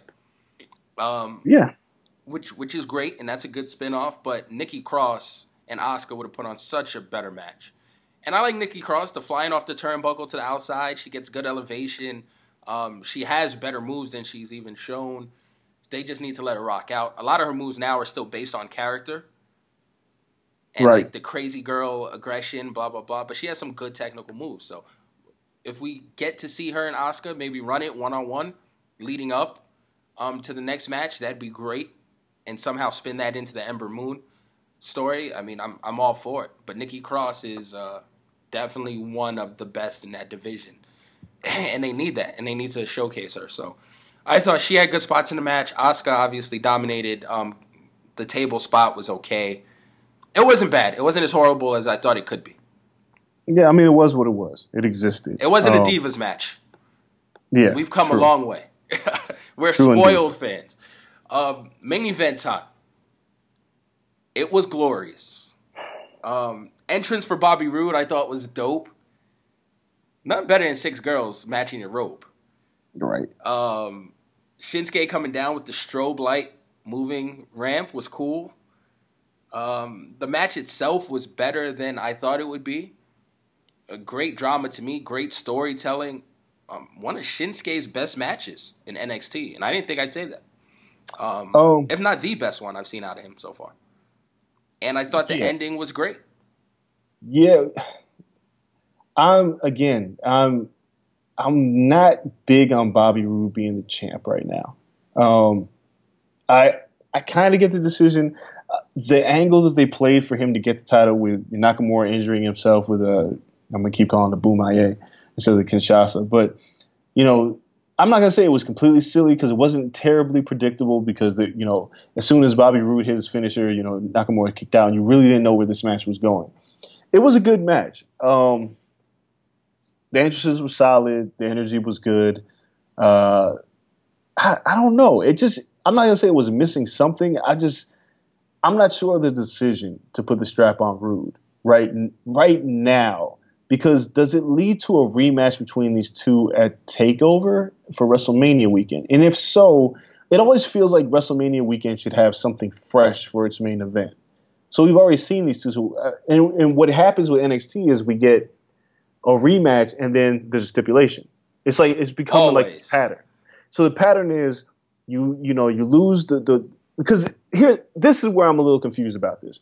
Nakamura just got the strap back off of Joe after losing it at the last takeover. So this is two takeovers in a row that Nakamura has lost. Now, if the decision for him to lose was to bring him up to the main roster, that I would have understood why he lost. But him losing at two back-to-back takeovers to win the title back on two basically untelevised programs of NXT that had to be pro- televised later is kind of strange for me. Because why would he win the title back off of Joe? Because even though they're moving Joe to the main roster and then drop it immediately to Roode, then he's gonna have to wrestle Roode again at the next pay per view in a stipulation match. That's that's too. In which he has to lose and drop it if they bring him up to the main roster for a huge pop after Mania. But see, But I don't think he's going now. Then but but this is what this is what I told you. This is what I said before. I don't think Nakamura is coming to this main roster. It may not be till the end of the year. I can't see him losing again at Takeover and then being brought up because then you squashed all of his momentum. Yep. So you put him in a position where if he's going to wrestle Roode again at Takeover, there's not enough talent to put around him for like a triple threat or a fatal four way. What are you going to do? Put him in another cage? I feel like we're in this weird holding pattern with these two before this feud really even kicked off. I didn't even think the feud had that much heat going into Takeover for Roode to win. So the match was good in itself, but the storyline surrounding all this is a little. I'm a little curious about how how they handled this because they could have had Roode win by DQ or an injury ends the match, and then the, the feud heats up. But having Roode go over on Nakamura in the second consecutive takeover is really questionable to me because I don't know how you're handling Nakamura now. And that makes, like I said, it makes me believe that I don't. I said my bold prediction was Nakamura wasn't coming to the main roster until next year, and I feel like now it's it's coming true because there's no way you bring him up after he faces Roode or whoever he faces at the next takeover. Yeah, I don't I don't know how they do it. Um man, it's he's stuck. He's Same thing we saw about Finn Balor last year, right? Where you're stuck in the feud. Yeah. And Finn didn't come up until the draft. So if they have another draft in July, that's the earliest we see Nak at this point. Which sucks because we all want Nak, but maybe Vince doesn't see Nak as who we see him as, which is always the problem, which we'll talk about when you know talking about this Royal Rumble. It's we see everything clearly. A lot of people in the building see everything clearly, obviously due to the booking on NXT and so forth, um, and even the weekly shows to some extent. And the pay per view booking, the main event booking, still comes down to Vince, and he doesn't see it that way. Yeah, I just don't. I don't know what the strategy is. Maybe it is that not comes in during the draft, but it's just the squash his momentum was a really strange thing to me because if he wasn't being brought up, because obviously the plan was to bring Joe up, if it wasn't being being brought up, to have him lose to Roode, and Roode, who I think is the guy who was clearly main roster ready, but now he's NXT champion, so he's not going anywhere immediately unless he loses to Nak a Takeover, then Roode goes up. All of this is just really strange to me all in all, I thought Takeover was a solid pay per view. It wasn't great. It exceeded my expectations, but it still wasn't great. And that's because of the, the, the lack of talent that's there now. Um, and not that it's necessarily a, a tremendous lack of talent. It's just they, they've lost so much that they're still trying to plug in, you know, between the women's division, between the main, you know, the heavy, the, the title contenders. Um, there's no like intercontinental title or anywhere else. So it's like you got guys like Roderick Strong, Austin Aries, who's been hurt. Um, they just have to figure this shit out. And this was this was solid. I just I wasn't blown away. I watched it and I was like, all right, cool. And uh, let's time for the Royal Rumble. Yeah. Um, Royal Rumble. If you had to give the pay per view a grade, what are you giving? The Royal Rumble. Um, it was it was good until the final stretch of the Royal Rumble. Like this this was like a a B pay per view because Styles Cena was great. Um, Owens uh, Reigns ended great. It just it ended exactly the way I said it would, with Strowman interfering. Then it just got weird because the Rumble itself yielded a finish that I mean, it was reported on the dirt sheets, which I clearly stayed away from because everybody was on my line. I was like, "Yo, Meltzer said Randy Orton." I was like, "Dude, I wasn't." I try to go in this thing as blind as possible sometimes, so I can be surprised. I felt like this was a rumble where I didn't want to be tipped off of who was going to win. So when Orton won, I looked at my screen, TV and said, "The fuck?" That's what I said. But I thought it was. I thought it was good. Um, let's just talk about the matches. What What did you give it before we start talking about the matches? Oh, I gave it a B, a strong B but it was it was in the A range, A A minus until the Rumble. Yeah, it was it was it's a weird. They booked this Royal Rumble really strange, and it was only really booked strange from like the middle to the end. It got really awkward, and I just didn't know what they were doing. Um, so let's talk about let's let's go to the beginning. I don't want to talk about the the three way match on the pre show because nobody cares about Becky, Nikki, and Mickie James and all them. I do want to talk about Sasha getting squashed though. Is this the right decision? Oh, I mean, is it a squash match if no one saw it? Like, if you're gonna get squashed, don't you get squashed on the pre-show? Um, I don't like it. I, I think they had to keep Nia strong. At this point, they're scrambling for depth. So Sasha's gonna be all right with a loss or with a win. Same thing, kind of with Charlotte at this point. Charlotte could drop the belt, you know, every Monday Night Raw as long as she wins at pay per views. Um, Sasha can w- lose all the time as long as she gets one big pop a year. When she does win, she cries and people love it. So uh, mm. it's it's just the nature of the beast, and they have no depth. So Nia has to squash someone besides these random flunkies every week. So yeah. she beat up on Sasha. Sasha can play the revenge angle, um, and that's what they're going for. I, I think we get the f- fatal four way. Yeah, I, the match itself, I was, you know, it, I'm glad it was on the pre-show because I didn't want to get squashed on the uh, actual pay-per-view. But it was on the pre-show. It was done because they're trying to make Nia Jax look strong, but no matter what they do, she just doesn't look strong. And then on top of that, Sasha didn't look good in this match either. Like the strikes you were throwing looked very weak. It was just like a weak match that existed to try to make Nia look strong, and it still failed to make her look like a monster heel. So I shrug my shoulders and say whatever. Um, what about the club going over on Sheamus and Cesaro on the pre-show? How that title has went from prominent to who cares? Um, this is not who cares. The SmackDown titles, who cares? They they weren't on the show. You're right. So, I mean, the pre-show, it, it is what it is. It was a stacked card. They gave the main matches a ton of time, and it benefited from that. So, I thought the tag match could have been a little better. It wasn't a horrible match, and I think Anderson and Gallows, like I predicted, deserve the titles. Now their next feud is what's important. Is it against? I, I thought it'd be against Enzo and Cass, but I'm not so sure after Raw. Um, we'll, we'll see. The New Day, Enzo and Cass, something they need to be the guys, and they have to win a legit match on the Raw only pay per view. Doesn't it make you wonder what the hell the point of putting Sheamus and Cesaro together was to win the title and lose it on the pre-show? Um, I, I think they run it back, if anything, because the dissension is there between Cesaro and Sheamus. So I think they call for the rematch at the next pay per view and lose clean to Anderson and Gallows. Oh, I hope so. I mean, Anderson and Gallows they need a push. I just, I just wish they would have got a push on, you know, the main portion of the show. But like you said, it was too stacked. Uh, what was next? Um, what was the first match of the? No, we had something else to end the pre-show. Nope, nope. I'm not talking about that women's match. I'm not talking about it. Okay, so we're, so we we ran over into that. yeah Charlotte and Bayley. Uh, singles match, women's title. Charlotte goes over, natural selection on the end of the apron. I thought this this wasn't a great match, but it was booked perfectly. Charlotte can't lose at the pay per view. There's no reason for you to tease that she's undefeated at pay per view and have her lose. And you need to have put Bayley in chase mode. You can't put the title on Bayley. There's, there's no reason to do it so soon. The crowd needs to sympathize with it a little bit more. And Charlotte, it just kind of really encapsulates how head and shoulders above the rest of the competition Charlotte is. So I was, Uh, not necessarily above Sasha. Her push is a lot better than Sasha's. dude, but I mean, right? Okay. I like Sasha. My issue with Sasha is her promos haven't improved.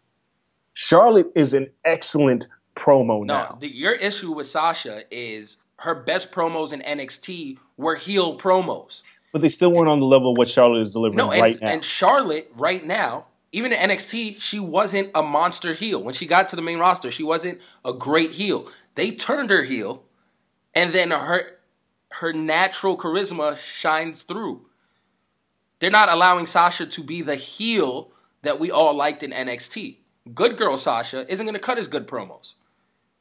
But you let Sasha talk that talk, and as a heel, she'll be leaps and bounds better in her promos. That's when she can grow, but she's not in that. Charlotte's the number one heel. They don't need another heel because they have Charlotte, Nia Jax, and Sasha can't be a heel right now on this roster. She could when it was her, Becky Lynch, and Bayley, yeah, but no, it's not I what mean, she has now. So she can't be the heel that allows her to shine. It's just it's the nature of the beast. And with Charlotte, big ups to her. She took it and ran with it. I But mean, it's the same thing we want from Roman Reigns. no, It's- Charlotte was no. okay. She was okay. no. But you allow her to be a true heel and develop that character, and now she's really good. But she was a heel before she came to the main. She was a heel in NXT and she wasn't this good. Yeah, no, she was a bland heel.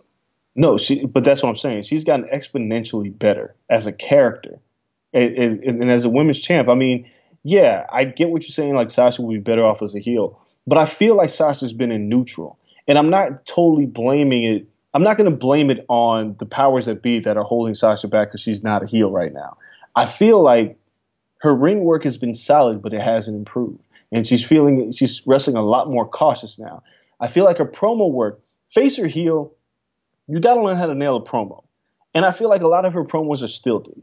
And she's good, and but she needs to improve.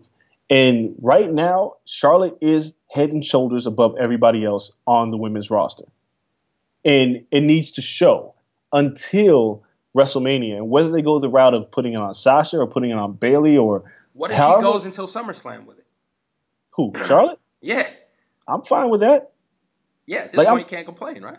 Like I'm fine with what Charlotte has become because it's it's been handled masterfully and it's really because of what she's done. Because you you can give anybody the material, it's what they do with that material. And when Charlotte was a heel before, it was like, so what? Nobody cared.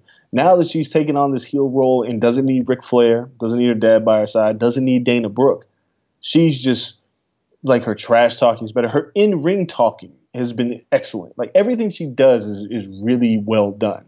Um, and Sasha, I mean, she doesn't need a reset. I'm not going to go that far, but I think the problem is is the lack of depth is that she really doesn't. There's nowhere for her to go because feuding with Nia Jackson is going to help Sasha's character. What's she going to do? Feud with Bayley? That's probably the next step, and that's the only way you turn Sasha heel. But you need a babyface, and what do you do? Bring in Asuka to the main roster? Is Asuka a babyface? We don't know what Asuka is. But then that's probably the best part about Asuka is we don't know what she is. But you need a badass to deal with Charlotte right now. Because if you're going to turn Sasha and you're going to really bring out her heel character, she's got to feud with Bayley. Because that's the one person that she can feud with, and everybody would hate Sasha. Right? Like that's the one person you can feud with and be like, well, that makes sense. Because Yeah. there's no other women on the roster. No. There's nowhere for her to go. And I mean, we said the same thing about Joe, but doesn't Asuka scream? uh, She screams SmackDown to me. I don't know. I mean, I feel like SmackDown is fine. Like after watching SmackDown these past couple weeks, even though I don't necessarily care too much about the title picks right now, they I feel like they they they have a bunch of women who can jump into a title picture, right? There's not the same four three people really circling each other. There's like Nia Jax is not. I don't count her, but Sasha, Charlotte, and Bayley are the only three women on the Raw roster in my mind. And you talk about SmackDown, you say Mickie James, you say Natalya, you say Alexa Bliss, you say it's like wide open. Naomi, they're open. Anybody can compete for that title. Only three women can fight for the title on Raw. And Nia Jax. Three and a half. and Nia Jax. Um, So I, I didn't have a like I said, I didn't have a problem with the way that this match was booked. I felt like it was done the right way. It wasn't a classic match. It didn't need to be. It just needed to give a reason for Bayley to put on the chase. So and somehow we're gonna get to this four way ladder match at WrestleMania. That's my bold prediction, but whatever. no, that's great. I mean, I'm all here for the ladder match. Um, not sure if Nia is going to climb the ladder, but whatevs. Um, next match: Kevin Owens versus Roman Reigns. So No DQ. Let's just get this right. We were both right. Chris Jericho threw some shit down from the cage. It didn't end, but then also Braun Strowman came and wrecked shit. yeah. Put making this match a no DQ match was the way to keep the strap on Kevin Owens, which I said in the beginning. Yes. Furthermore, putting him in a no DQ match takes the gloves off Kevin Owens and makes him really look like a great talent. He's been held back with with a lot of issues of being like the chicken shit heel, and but this match, like some of the spots, I mean, Owens pretty much carried this match. Incredible spots. And you know what? I'll give Roman Reigns his props. I always said Roman Reigns is a really good to great gimmick match wrestler. Yeah, We saw it with good. him versus AJ Styles in the no DQ, false count anywhere. We've seen it with him in the cell with Bray Wyatt. We've seen him him in the Big Show had a decent match on a stupid street fight. Um, his best matches in general have been stipulations. True. I, I Kevin Owens just looked great in this match. The frog splash on the table, damn That was killed crazy. Roman. I Yeah. thought he killed. him. Yeah, because he's landed like on his head.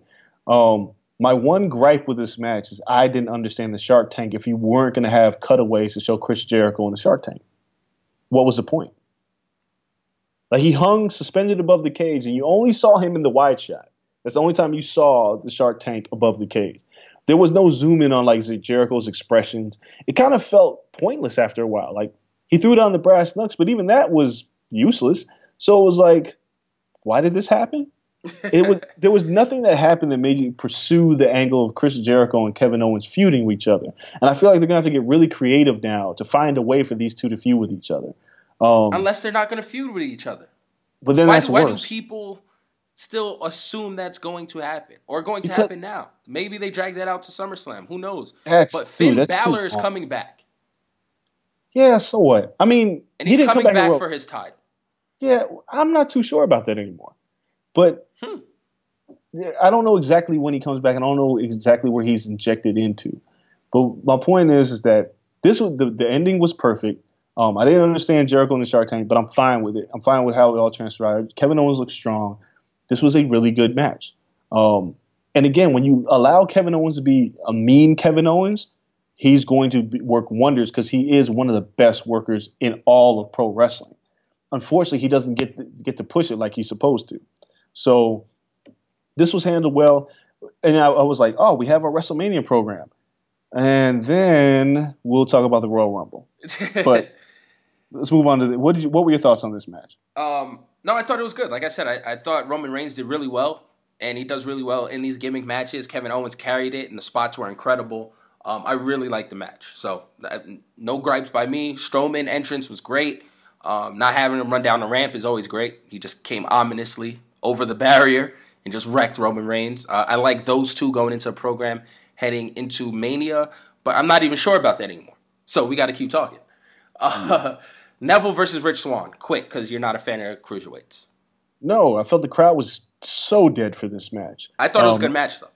It was it was a good match, It- but it wasn't good until um, Swann super kicked Neville when he was coming off the turnbuckle.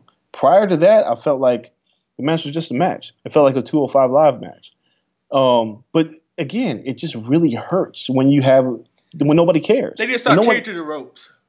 you know, it's like nobody in the arena cared about this match. And I felt really bad for them because they worked hard. Yeah, it was. Uh, it's the new bathroom break.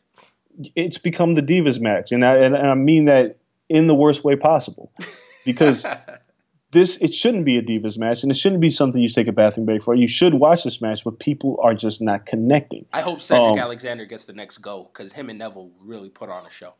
But I, see, the problem is, I don't think it, this is where you can really see the distinct differences between NXT and WWE audiences. Main roster audiences connect with characters. Neville's your character. Swann hasn't really developed into a character yet, just like TJ Perkins didn't develop into a character. So you need somebody like Austin Aries, who I feel like is a great character as well as a phenomenal wrestler, to deal with Neville. Because now Neville's just kind of the leash is off. He's just going to kind of run rampant. Because even though Neville and Alexander is a great match, Cedric's character just hasn't really developed. That you know, put it, like tying him to Alicia Fox, well, it just it felt like some cliche in, in how they handled that. And I think Cedric has great matches, but I think he needs a great character. And you need a great character to feud with Neville right now. and We don't have that. It's fair. Uh, then we have Cena versus Styles. This was a great. this was a fucking great match.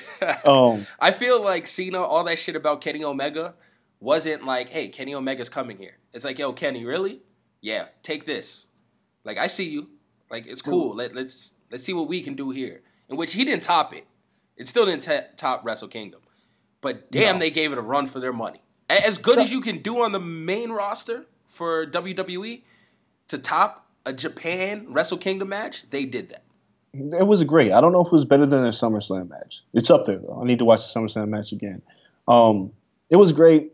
The finish, eh, it, it, it threw more like after the Royal Rumble, it just threw more questions at me because taking the strap off of AJ, I was just really confused. Um, but you know, the finish was great. The match was great. The spots were great. AJ was excellent as always. Uh, he's still the best wrestler in the business. People were arguing with me on Twitter, like saying Kenny Omega's better than AJ Styles, and I was like, no, no, no way. like Kenny Omega is a great wrestler, but AJ Styles has been great. AJ Styles has never not been good. So it's like, I've seen Omega have a couple whole hums in that G1. yeah, like Omega, you know, there's there's like Nakamura, Omega has nights where he dials it in. Yep. AJ doesn't have that. He doesn't have those nights. Like either he's carrying somebody or he's like he's giving somebody a great performance. Now, all that being said, after seeing what Cena has done with AJ Styles, and prior to that Kevin Owens and the U.S. tournament, the Open Challenge, where does John Cena rank on the all-time? He's the number one. Number one all time WWE. You're and I'm, nuts. I'm okay with that. Um, Number one. Yeah, not like performer. Not like, you know, if we're doing like skills, like pound for pound, like, no, Shawn Michaels, you know, I, I still have like the list with him, Benoit, blah, blah, blah. That's just skill, right? But he's in the upper room for sure. Oh, for the skill now? Like I'm, that I'm talking list? about. I'm talking about total package because it's No, hard to total, really. like Mount Rushmore, Hogan, Austin, Rock, Cena, right? I don't even know if Rock gets on the, on that Mount Rushmore. And then here's why: because I felt like Rock was victimized by Austin's run. It's not really his fault. Okay. But I Like- mean, do you want to throw Shawn on the Rushmore for shits and giggles? I mean, just that's what a lot of people consider the Rushmore, where you transcended the sport of wrestling. Well, uh, I'm, man. See, this is where it gets murky because it's Hogan for sure. Okay. Then it's Hogan. Has to Austin for sure. Austin. Austin's sure. damn near bigger than Hogan. right. To the two wrestlers that completely transcended this. sport. Correct. Cena, especially the Cena's done it longer than either. right. So Cena ends up on that back end of it, and he's he's established himself as that. He's passed them both. Because Well- they never in ring is, is doing they never did what he is doing right now. And Well, Cena for so long never did what he's doing right now. I, No, I and I- told someone this the other day. He's transformed his style. dude, I agree. Like I agree with you. I'm I just for for for the sake of this argument because it's like how I don't know how you have this discussion because it's either best wrestler or best performer. It's, it's hard to figure out. Yeah, it's two separate lists. Right. So it's like with Cena, I think he's yeah, I think his his work rate is surpassed Hogan, and I think his uh his ability to put other people over surpassed Austin. Austin really really didn't put people over, so he belongs there. Then it's like, is it Bret or is it Shawn? That's the real argument. Oh, it's Shawn. Shawn over Bret. Are you sure about that? I am positive about that. And I like both a lot. So, what part of Shawn was better than Bret and when? If we're talking about time periods, because you said Hogan's in a in a time period, Correct. And then you have Austin in a time period, and then you have Cena in a time period. So the time period before Austin and after Hogan, you're going to put HBK over Bret Hart. Yes. How? and I know it's a shorter window. Um, but 93, after watching all the Rumbles, I can get a good sense of like time periods. 93 Shawn through 97 Shawn is better than Bret. Anything Bret's done. 93, Razor Ramon versus Shawn Michaels intercontinental matches through the Diesel era, through the Diesel split, through the Shawn by himself, through the D Generation X. You lump that time period together? The original DX run, all the way dating back to the Intercontinental Shawn? Or kicking Jannetty through the window? That's five years better than anything Hart's ever done. You're ridiculous, and we're going to save this argument for next week. There, there is nothing that Shawn has done during that time period that comes close to what Bret Hart did with Owen Hart and what Bret Hart did with the British, British Bulldog in, in Europe. Nothing, ever, will come close. That the second generation of Shawn, when Shawn came back, that Shawn you can argue with. However, it came during a time when Cena was on top of the game. But Shawn's second act was better than his first act. And because Shawn had the two classic matches with The Undertaker, Shawn had his great match with, with uh, he had his run with Jericho, he had his run with Kurt Angle. That Shawn Michaels is better than the Shawn Michaels you're talking about. Bret Hart as champion, as tag team champions with the Hart Foundation, in his feud with Bret Hart, putting Stone Cold Steve Austin into the position to be the top guy. That Bret Hart is better than that version of Shawn Michaels. There's there's there's like no debate to me No. because when I watch when I watch those when I, those matches you talk about with Shawn against uh, Razor Ramon, the, the ladder match, innovative, yes, great, yes. His match with Undertaker, Hell in a Cell, innovative, yes, great, yes. But as far as a technical wrestler and a performer and doing everything, like you can't, dude, you can't argue the Bret Shawn's Hart. a better performer than Bret. No, no, no, but he's not a better wrestler than Bret. And that version of Shawn was not a better performer than Bret. Second act Shawn was a better performer than the first act Shawn. Bret Hart, as a pure talent, as a wrestler, as somebody who carried the WWE on his back after Hogan left and it, it got handed off to the small guys, Bret Hart had the best feuds. And I'm a his- huge Bret Hart fan. Like you're arguing can't about probably my saying- two favorites ever. but you can't be if you if you're trying to make this argument because It's just Shawn is better. And I, Shawn- those are possibly my two favorite wrestlers ever. And Shawn is better. So Shawn, had, so what feud that Shawn had during his first act before he got injured and, and went away was better than Bret Hart versus Owen Hart. So Bret Owen, and, and we're saying Shawn Razor wasn't as good. Hell no. I'm talking about heat. I'm talking about matches. There's no way that Shawn and Razor Shit, Ramon I had a better feud than Bret and Owen. No way. Yeah, that's rough. I, I don't know individually. I guess Bret might have number one, and then number two is them against each other. So they wash, right? Yeah. So then, I'm- man, but I don't. I don't know. That's a good question. I, but I would argue stable wise, the he didn't have a true foil, but the the DX run was monumental, greater than any Hart Foundation run. Wait, the Hart Foundation run is what put Stone Cold Steve Austin truly over. If you remember the Hart Foundation with Brian Pillman, British Bulldog, Yeah, Jim Neidhart correct. was the and, and you and it was the only time it was the only time in history up to that point that when the Hart Foundation went to Canada, there was a super baby faces, but still did heel shit. Heel shit, yeah, because they were heels in the U.S.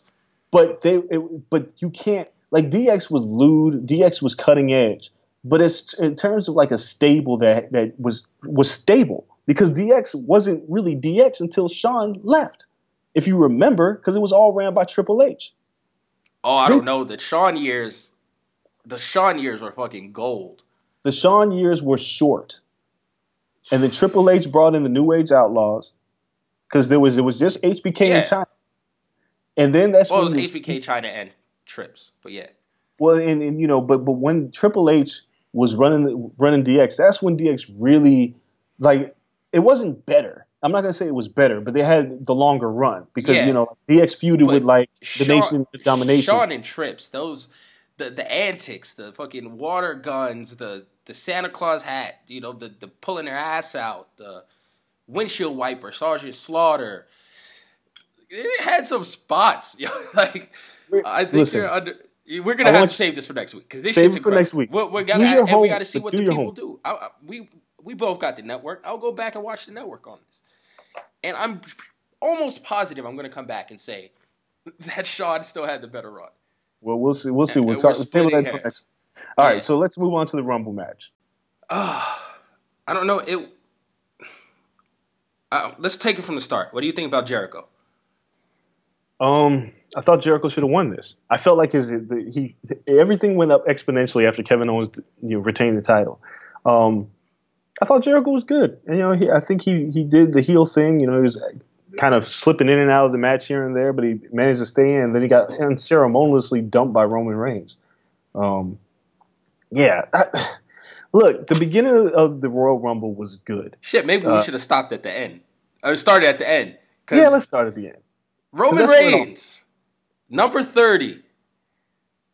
Yeah, what the this- fuck? This was the troll this was the troll job and i and you know what is the funny thing is i get it i knew exactly why they did it I because don't explain it to me. I don't. I'm still Okay. baffled. here it goes they knew what they were going they knew who was going to win the rumble beforehand which was randy orton Correct. The betting odds shot up on Randy Orton, by the way. yeah the dirt sheets knew what they were doing they was like all right cool randy orton's going to win now how do we play this to the crowd so they don't boo orton out of the building you have him eliminate roman reigns at number 30 It's the- it's- It was the only way to truly get Orton over in this spot. Otherwise, no matter what happened, fan, nobody would have been happy with Orton winning. Now, when Damn, Orton that's genius, though. That is true. It's smart booking. It's just not the decision that we wanted. The number 30 spot should have went to we thought was going to be like Joe or Balor or anybody. Roman Reigns, who was just in the title match, Anybody except for Enzo at 27. but it drew. Oh my God, what a it drew so much heat to see Roman out there. So when Orton eliminated him, the crowd popped. But they didn't pop for Orton. They popped again. They were popped that Reigns didn't win. So they got the desired reaction. So when we start rolling that B-roll footage as we head into Mania, Yeah, at they least showed- they're not booze. yeah, they're cheering for Randy Orton. So that's the genius of it all. But Randy Orton winning this, it just has me. I'm like shrugging my shoulders because I can't figure out what they're doing. I, I have no clue. Because who. I mean, are we going to get a fresh AJ versus Orton feud? But no, Cena has to main event. If see, this is where it- it's confusing. So let's talk about the things that came through the Rumble. One, Goldberg destroyed Lesnar again. Squash match again. Please squash match. So we're, we're clear that it's going to be Goldberg versus Lesnar at WrestleMania. Is it or is it not for the title? That's the question. So Because they book Goldberg so strong now that if he faces Owens at Fastlane, he has yes, to win. go. However, there's two ways you can play this. One, you can keep the title on Owens. You can have Lesnar show up to ruin Goldberg's op- title opportunity. for me, I think it's a horrible idea to have two part timers fight for the title at, at WrestleMania. Yeah, because you bury your title. Exactly. So I think if you're going to go that route with Goldberg against Owens, Lesnar has to interfere. Like it's mandatory he interferes and ruins this for for uh, for um, Goldberg. So that's one feud that you have. Second feud that you have that got really confusing was Undertaker being dumped by Roman Reigns and that's epic stare down between the two. I'm confused because I'm saying I thought Roman was about to feud with Strowman. So is Roman Reigns and Strowman going to be the Fastlane program, and then Roman Reigns and Undertaker the WrestleMania program? Do we get triple threat? Do we get a triple They threat? they wanted Strowman versus Taker last year, right? But Strowman didn't have the buzz or the build. so he does now, right? He does now, clearly. But who was Strowman dumped by? Baron Corbin? Baron That's Corbin. weird. So there was there was some real questionable decisions in this Royal Rumble. I thought it was good up to a certain point. Dillinger coming in at number ten finally made the right decision. Um, I want to see But- Taker pull them both under the ring. By the way, the Taker pull people into the ring shit never gets old. so I'm then it just got it was real it was real strange because who was our final four? Orton, Reigns, Jericho. And and Really? You don't remember either? no, I think it was the final three. Nope, there was a four because you know uh, they had to go with uh, Jesus Christ. Why can't I remember? Who was the fourth guy? There I was a fourth because they both they both get dumped out. Um, yeah, Reigns. Was Goldberg the last guy? Was he? Cause Orton was still in. Oh, Bray Bray Wyatt. Eliminated by Roman Reigns. Wyatt was the, yeah, because it was Wyatt. Wyatt Orton together Yeah. pairing. True. Okay, good. So this whole Bray Wyatt because you had Luke Harper come in and obviously he's feuding with Randy Orton and not necessarily Bray Wyatt in this weird dynamic. So You know, Randy Orton eliminated one person during this Royal Rumble. dude, all the all the bulk of the eliminations. I He did nothing. stats thing. The bulk of the eliminations went to Strowman, Lesnar, Mark Henry eliminated one person, Randy Orton eliminated one person, Undertaker and Reigns. Those are all the people who eliminated everybody. Yep. That's all the eliminations. I'm looking at the list right now. That's it. so Reigns, Strowman, Corbin. Corbin, yeah, Yeah. Corbin and Mark Henry eliminated one person. Lesnar, I think, eliminated three. Cesaro, Sheamus had the other two as a tag team. They had Jericho and, and Jericho eliminated both of them. Yep. And that was it. So there was not a lot of people doing a lot of work. No. Um, Luke Harper so- got one. Yeah, so so we end with Randy Orton winning. Let's just fast forward to the end. So Randy Orton wins. Who does Randy Orton wrestle at WrestleMania? Is it John Cena? Oof. Um, Cena and Orton have to be in the match in some capacity. Because Cena has to main event. Um, because what if Cena drops the belt? What does he do? He can't be just another guy. It's so strange. What do you do with AJ Styles? There's no one for him to feud with. So it's okay. So we, we're we're going into the Elimination Chamber at WrestleMania. Yes. I mean, uh, at Elimination Chamber, then we're going to WrestleMania. So a lot of people think the way I look at it is they're projecting Randy Orton versus John Cena a little too hard. They projected it too hard on SmackDown that it can't be a straight up match between them. And on top of that, there's no heat between the two. So, but it does, makes very little sense to me that Bray Wyatt will win the title at the Elimination Chamber. He has he has no real momentum. I mean, he could. I mean, the turn is the momentum. So you got the ace in the hole whenever the turn happens. Or does Bray Wyatt face Luke Harper? and that, that's what I'm, I'm curious about. Like, I don't know where they're going with this because somewhere either Bray, like Orton and Bray, have to split, right? Yeah. So, Sooner or later. so I, I'm, I'm just, I don't, I don't know where we're going with this. I'm looking at this uh, WrestleMania, and right now, right now, it feels very much like Royal Rumble before WrestleMania 30 when Daniel Bryan was inserted into the title picture. Yeah. because when Batista and Orton, people were like, "The fuck? I don't want to see that shit." This is how I'm feeling right now because Orton and Cena, they just don't have any heat. And these two have never wrestled one on one at WrestleMania, and it should have happened like ten years ago. Yeah. But for it to happen right, right now with with Orton involved with Wyatt and with Cena just coming off of this great feud with AJ Styles, I'm I'm just really confused. Then. Styles has to win at Elimination Chamber, and Cena has to say he's taking his rematch clause at Mania, and then Orton comes out and says, "No, it's my title shot at Mania," and they make it a triple threat. And AJ And that- goes in with the belt, and then and Bray even- just has to fight Luke Harper. And then even that feels contrived because it's like, well, why take this title off of AJ in the first place? That's what Cena an excuse to get into the main event. right, but that's where this middle pay per view, this pay per view that happens right before WrestleMania, always becomes a problem. No, there's oh. there is none right before WrestleMania.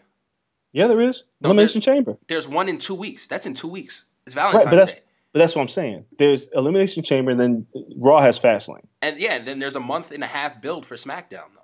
So it's But- not but- right before Mania. But my point is, is that when you usually like after Royal Rumble, if you go straight to WrestleMania, you're building, you you already know which main event is, and usually that's what happens. You're like, all right, cool, we know what our main event is. Usually, when you have the Elimination Chamber, you cut down on the time that you get to promote your main event for WrestleMania. Fortunately, this year for Elimination Chamber, it's so far ahead that you get a good six weeks before WrestleMania.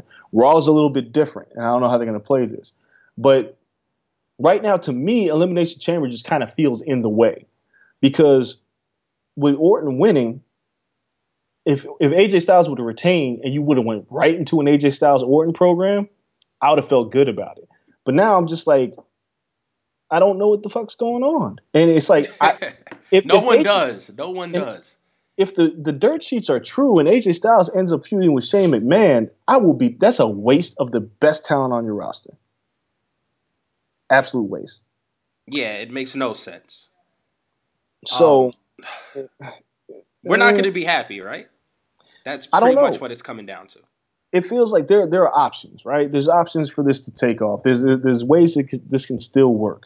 I just I just don't know what they're doing. Like because we still have to find a way to get Kevin Owens and Jericho to feud. Because if not, who is Owens going to feud with, right? Now, if Rollins ends up hurt, that's one of your biggest things that you, you that you've been working on and massaging the audience to get ready for for damn near a year. Since before Rollins got hurt the first time, everybody knew that that feud was going to happen. It's like so are we gonna have a WrestleMania where it feels like there's a bunch of feuds thrown together? Because if you remember, last year Triple H won the Royal Rumble, and you knew it was gonna be him and Roman Reigns, right? This year you really don't know, and I don't know if that's beneficial to booking or to the fans that you kind of that you really just don't have a clue what's going on. Because Randy Orton in the title picture just doesn't seem right. That's that's my thing. It just don't seem right right it, now. It, it doesn't. Like, I understand Vince wants to sell, right? You have to sell to the mainstream, but does that sell? no. Like, like I mean, Orton's really had no buzz. Does that sell? Like, are the mainstream fans gonna be like, "Oh, I want to see Randy Orton"? Like, they don't care about Orton, and you're really already capturing that market with Goldberg versus Lesnar. And they don't need a belt to capture that market, to be honest. So putting a belt on them is very UFC ish. Like, yo, our main event needs a title. Like, no. I don't understand how it sells. Yeah, it's oh man, I don't know, man. I really don't know what, what's going on. So, um, we need to put a button on all of this because this, is- this has been a really long show. Uh, the Royal Rumble was good. It just left a bunch of holes that I'm I'm either But that's Either what they've been doing, right? We had those leading up to the Rumble. We have them exiting the Rumble. At least we don't know what the hell's going on. Right. And, you know, it'll keep us intrigued to see what happens, but I don't know. Now, the last thing, you know, we, we- not too much to talk off of, off of Raw and SmackDown, except for the fact that Samoa Joe has arrived. You know, with Samoa Joe's arrival, I marked out because that's obviously what I do when I see Samoa Joe. How does he factor into the Mania picture now? Well, now if you know Rollins' injury takes him out of that, um, someone else has to, or Triple H has to sic him on someone else, and I don't know who. Um, Sami Zayn? Sami Zayn, right? Because Sami Zayn's been disrespecting uh, Stephanie a lot, um, going behind her back, doing random little stuff. It's very possible that Sami Zayn takes the belt off of Jericho. He beat him clean on Raw. It's kind of like that precursor. You beat the Right. champion without the title, you eventually take it, um, and then defend it against Samoa Joe. Hmm. Because you can only have so many triple threats. You can only have so many fatal four ways, right? You can only have one ladder match. Like, how do you fit all this talent on two rosters? Because there is a ton of talent if you combine them. How do you fit it all into a WrestleMania card? Yeah, it's You have the know, the man. Giant Battle Royal to like sneak some people in, but that's pretty shitty way. You can't even defend all your titles at this point. it- if you include the cruiserweight title. There's not enough matches to defend every belt, let alone Dude. have a circus show like Lesnar, Goldberg. if you thought the Dallas WrestleMania was long, right now we're about to have like like WrestleMania is about to be like 27 hours long. So it's like pack a sleeping bag because you'll take a nap, wake up, and it'll still be wrestling. Listen, at least Orlando, beautiful weather. You get out there early, something. I, I, I don't know. Bless the people who are going. Are you not covering it this year?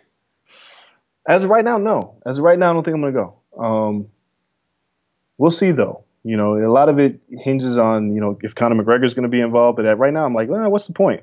like, there's so much else going on. Why? What are you going to do at WrestleMania? Talk? All right. True. I I don't know, man. I might go still. I might not. Depends how this shakes out. Because I don't really want to waste my money for like whack. Like last year was whack.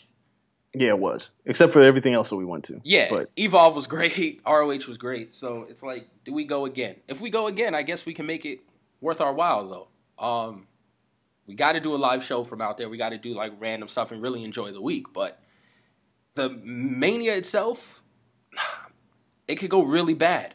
And then NXT doesn't seem nearly as good as NXT was last year. yeah. So right now, you're asking me. Right now, my answer is no. I'm not going to WrestleMania. Yeah, you Oh. change um, your mind every two seconds, though. I, I do. But well, I've been I'll talk to you Mania week. You'll be like, "Oh, I'm on a plane. It's possible. I mean, it's possible. you know, if if, some, if they pay for me to go, then I'm going. That budget's right. Yeah. Yeah, but I'm not pushing. I'm not pushing for anybody to pay for me to go to WrestleMania right now. I'll put it like that. Makes sense. Makes sense. Well, that's our show for this week. We got a discussion already set up for next week. Let us know who you think deserves that final spot on the Rushmore, Shawn or Bret Hart. Um, we'll continue a conversation about that next week. You know where to find us on all social media at the corner LSN on all platforms. I'm at Kel Dansby on everything. Andreas Hale is his name on every platform. He's old man. He's crotchety. I'm not even asking his damn opinion on this. I will give it to you guys. Um, that was a great show for this week. Thanks for joining us. Until next week, though, we're out. Peace. Everyone is talking about magnesium. It's all you hear about. But why? What do we know about magnesium? Well, magnesium is the number one mineral that 75% of Americans are deficient in. If you are a woman over 35, magnesium will help you rediscover balance, energy, and vitality. Magnesium supports more than 300 enzymatic reactions in your body, including those involved in hormonal balance. From functional medicine doctors to mental well being and female hormone experts, we all know that magnesium is the one mineral to improve all aspects of well being and health. But which one? Magnesium Breakthrough from Bioptimizers, the trusted choice recommended by leading experts with seven best absorbed forms of magnesium to ensure your body receives the support it needs for overall well being. Go to bioptimizers.com slash balance today and use code BALANCE10 for 10% off. Support your journey to wellness at B-I-O-P-T-I-M-I-Z-E-R-S dot com forward slash balance. Magnesium Breakthrough from Bioptimizers, your foundation to optimal health and vitality.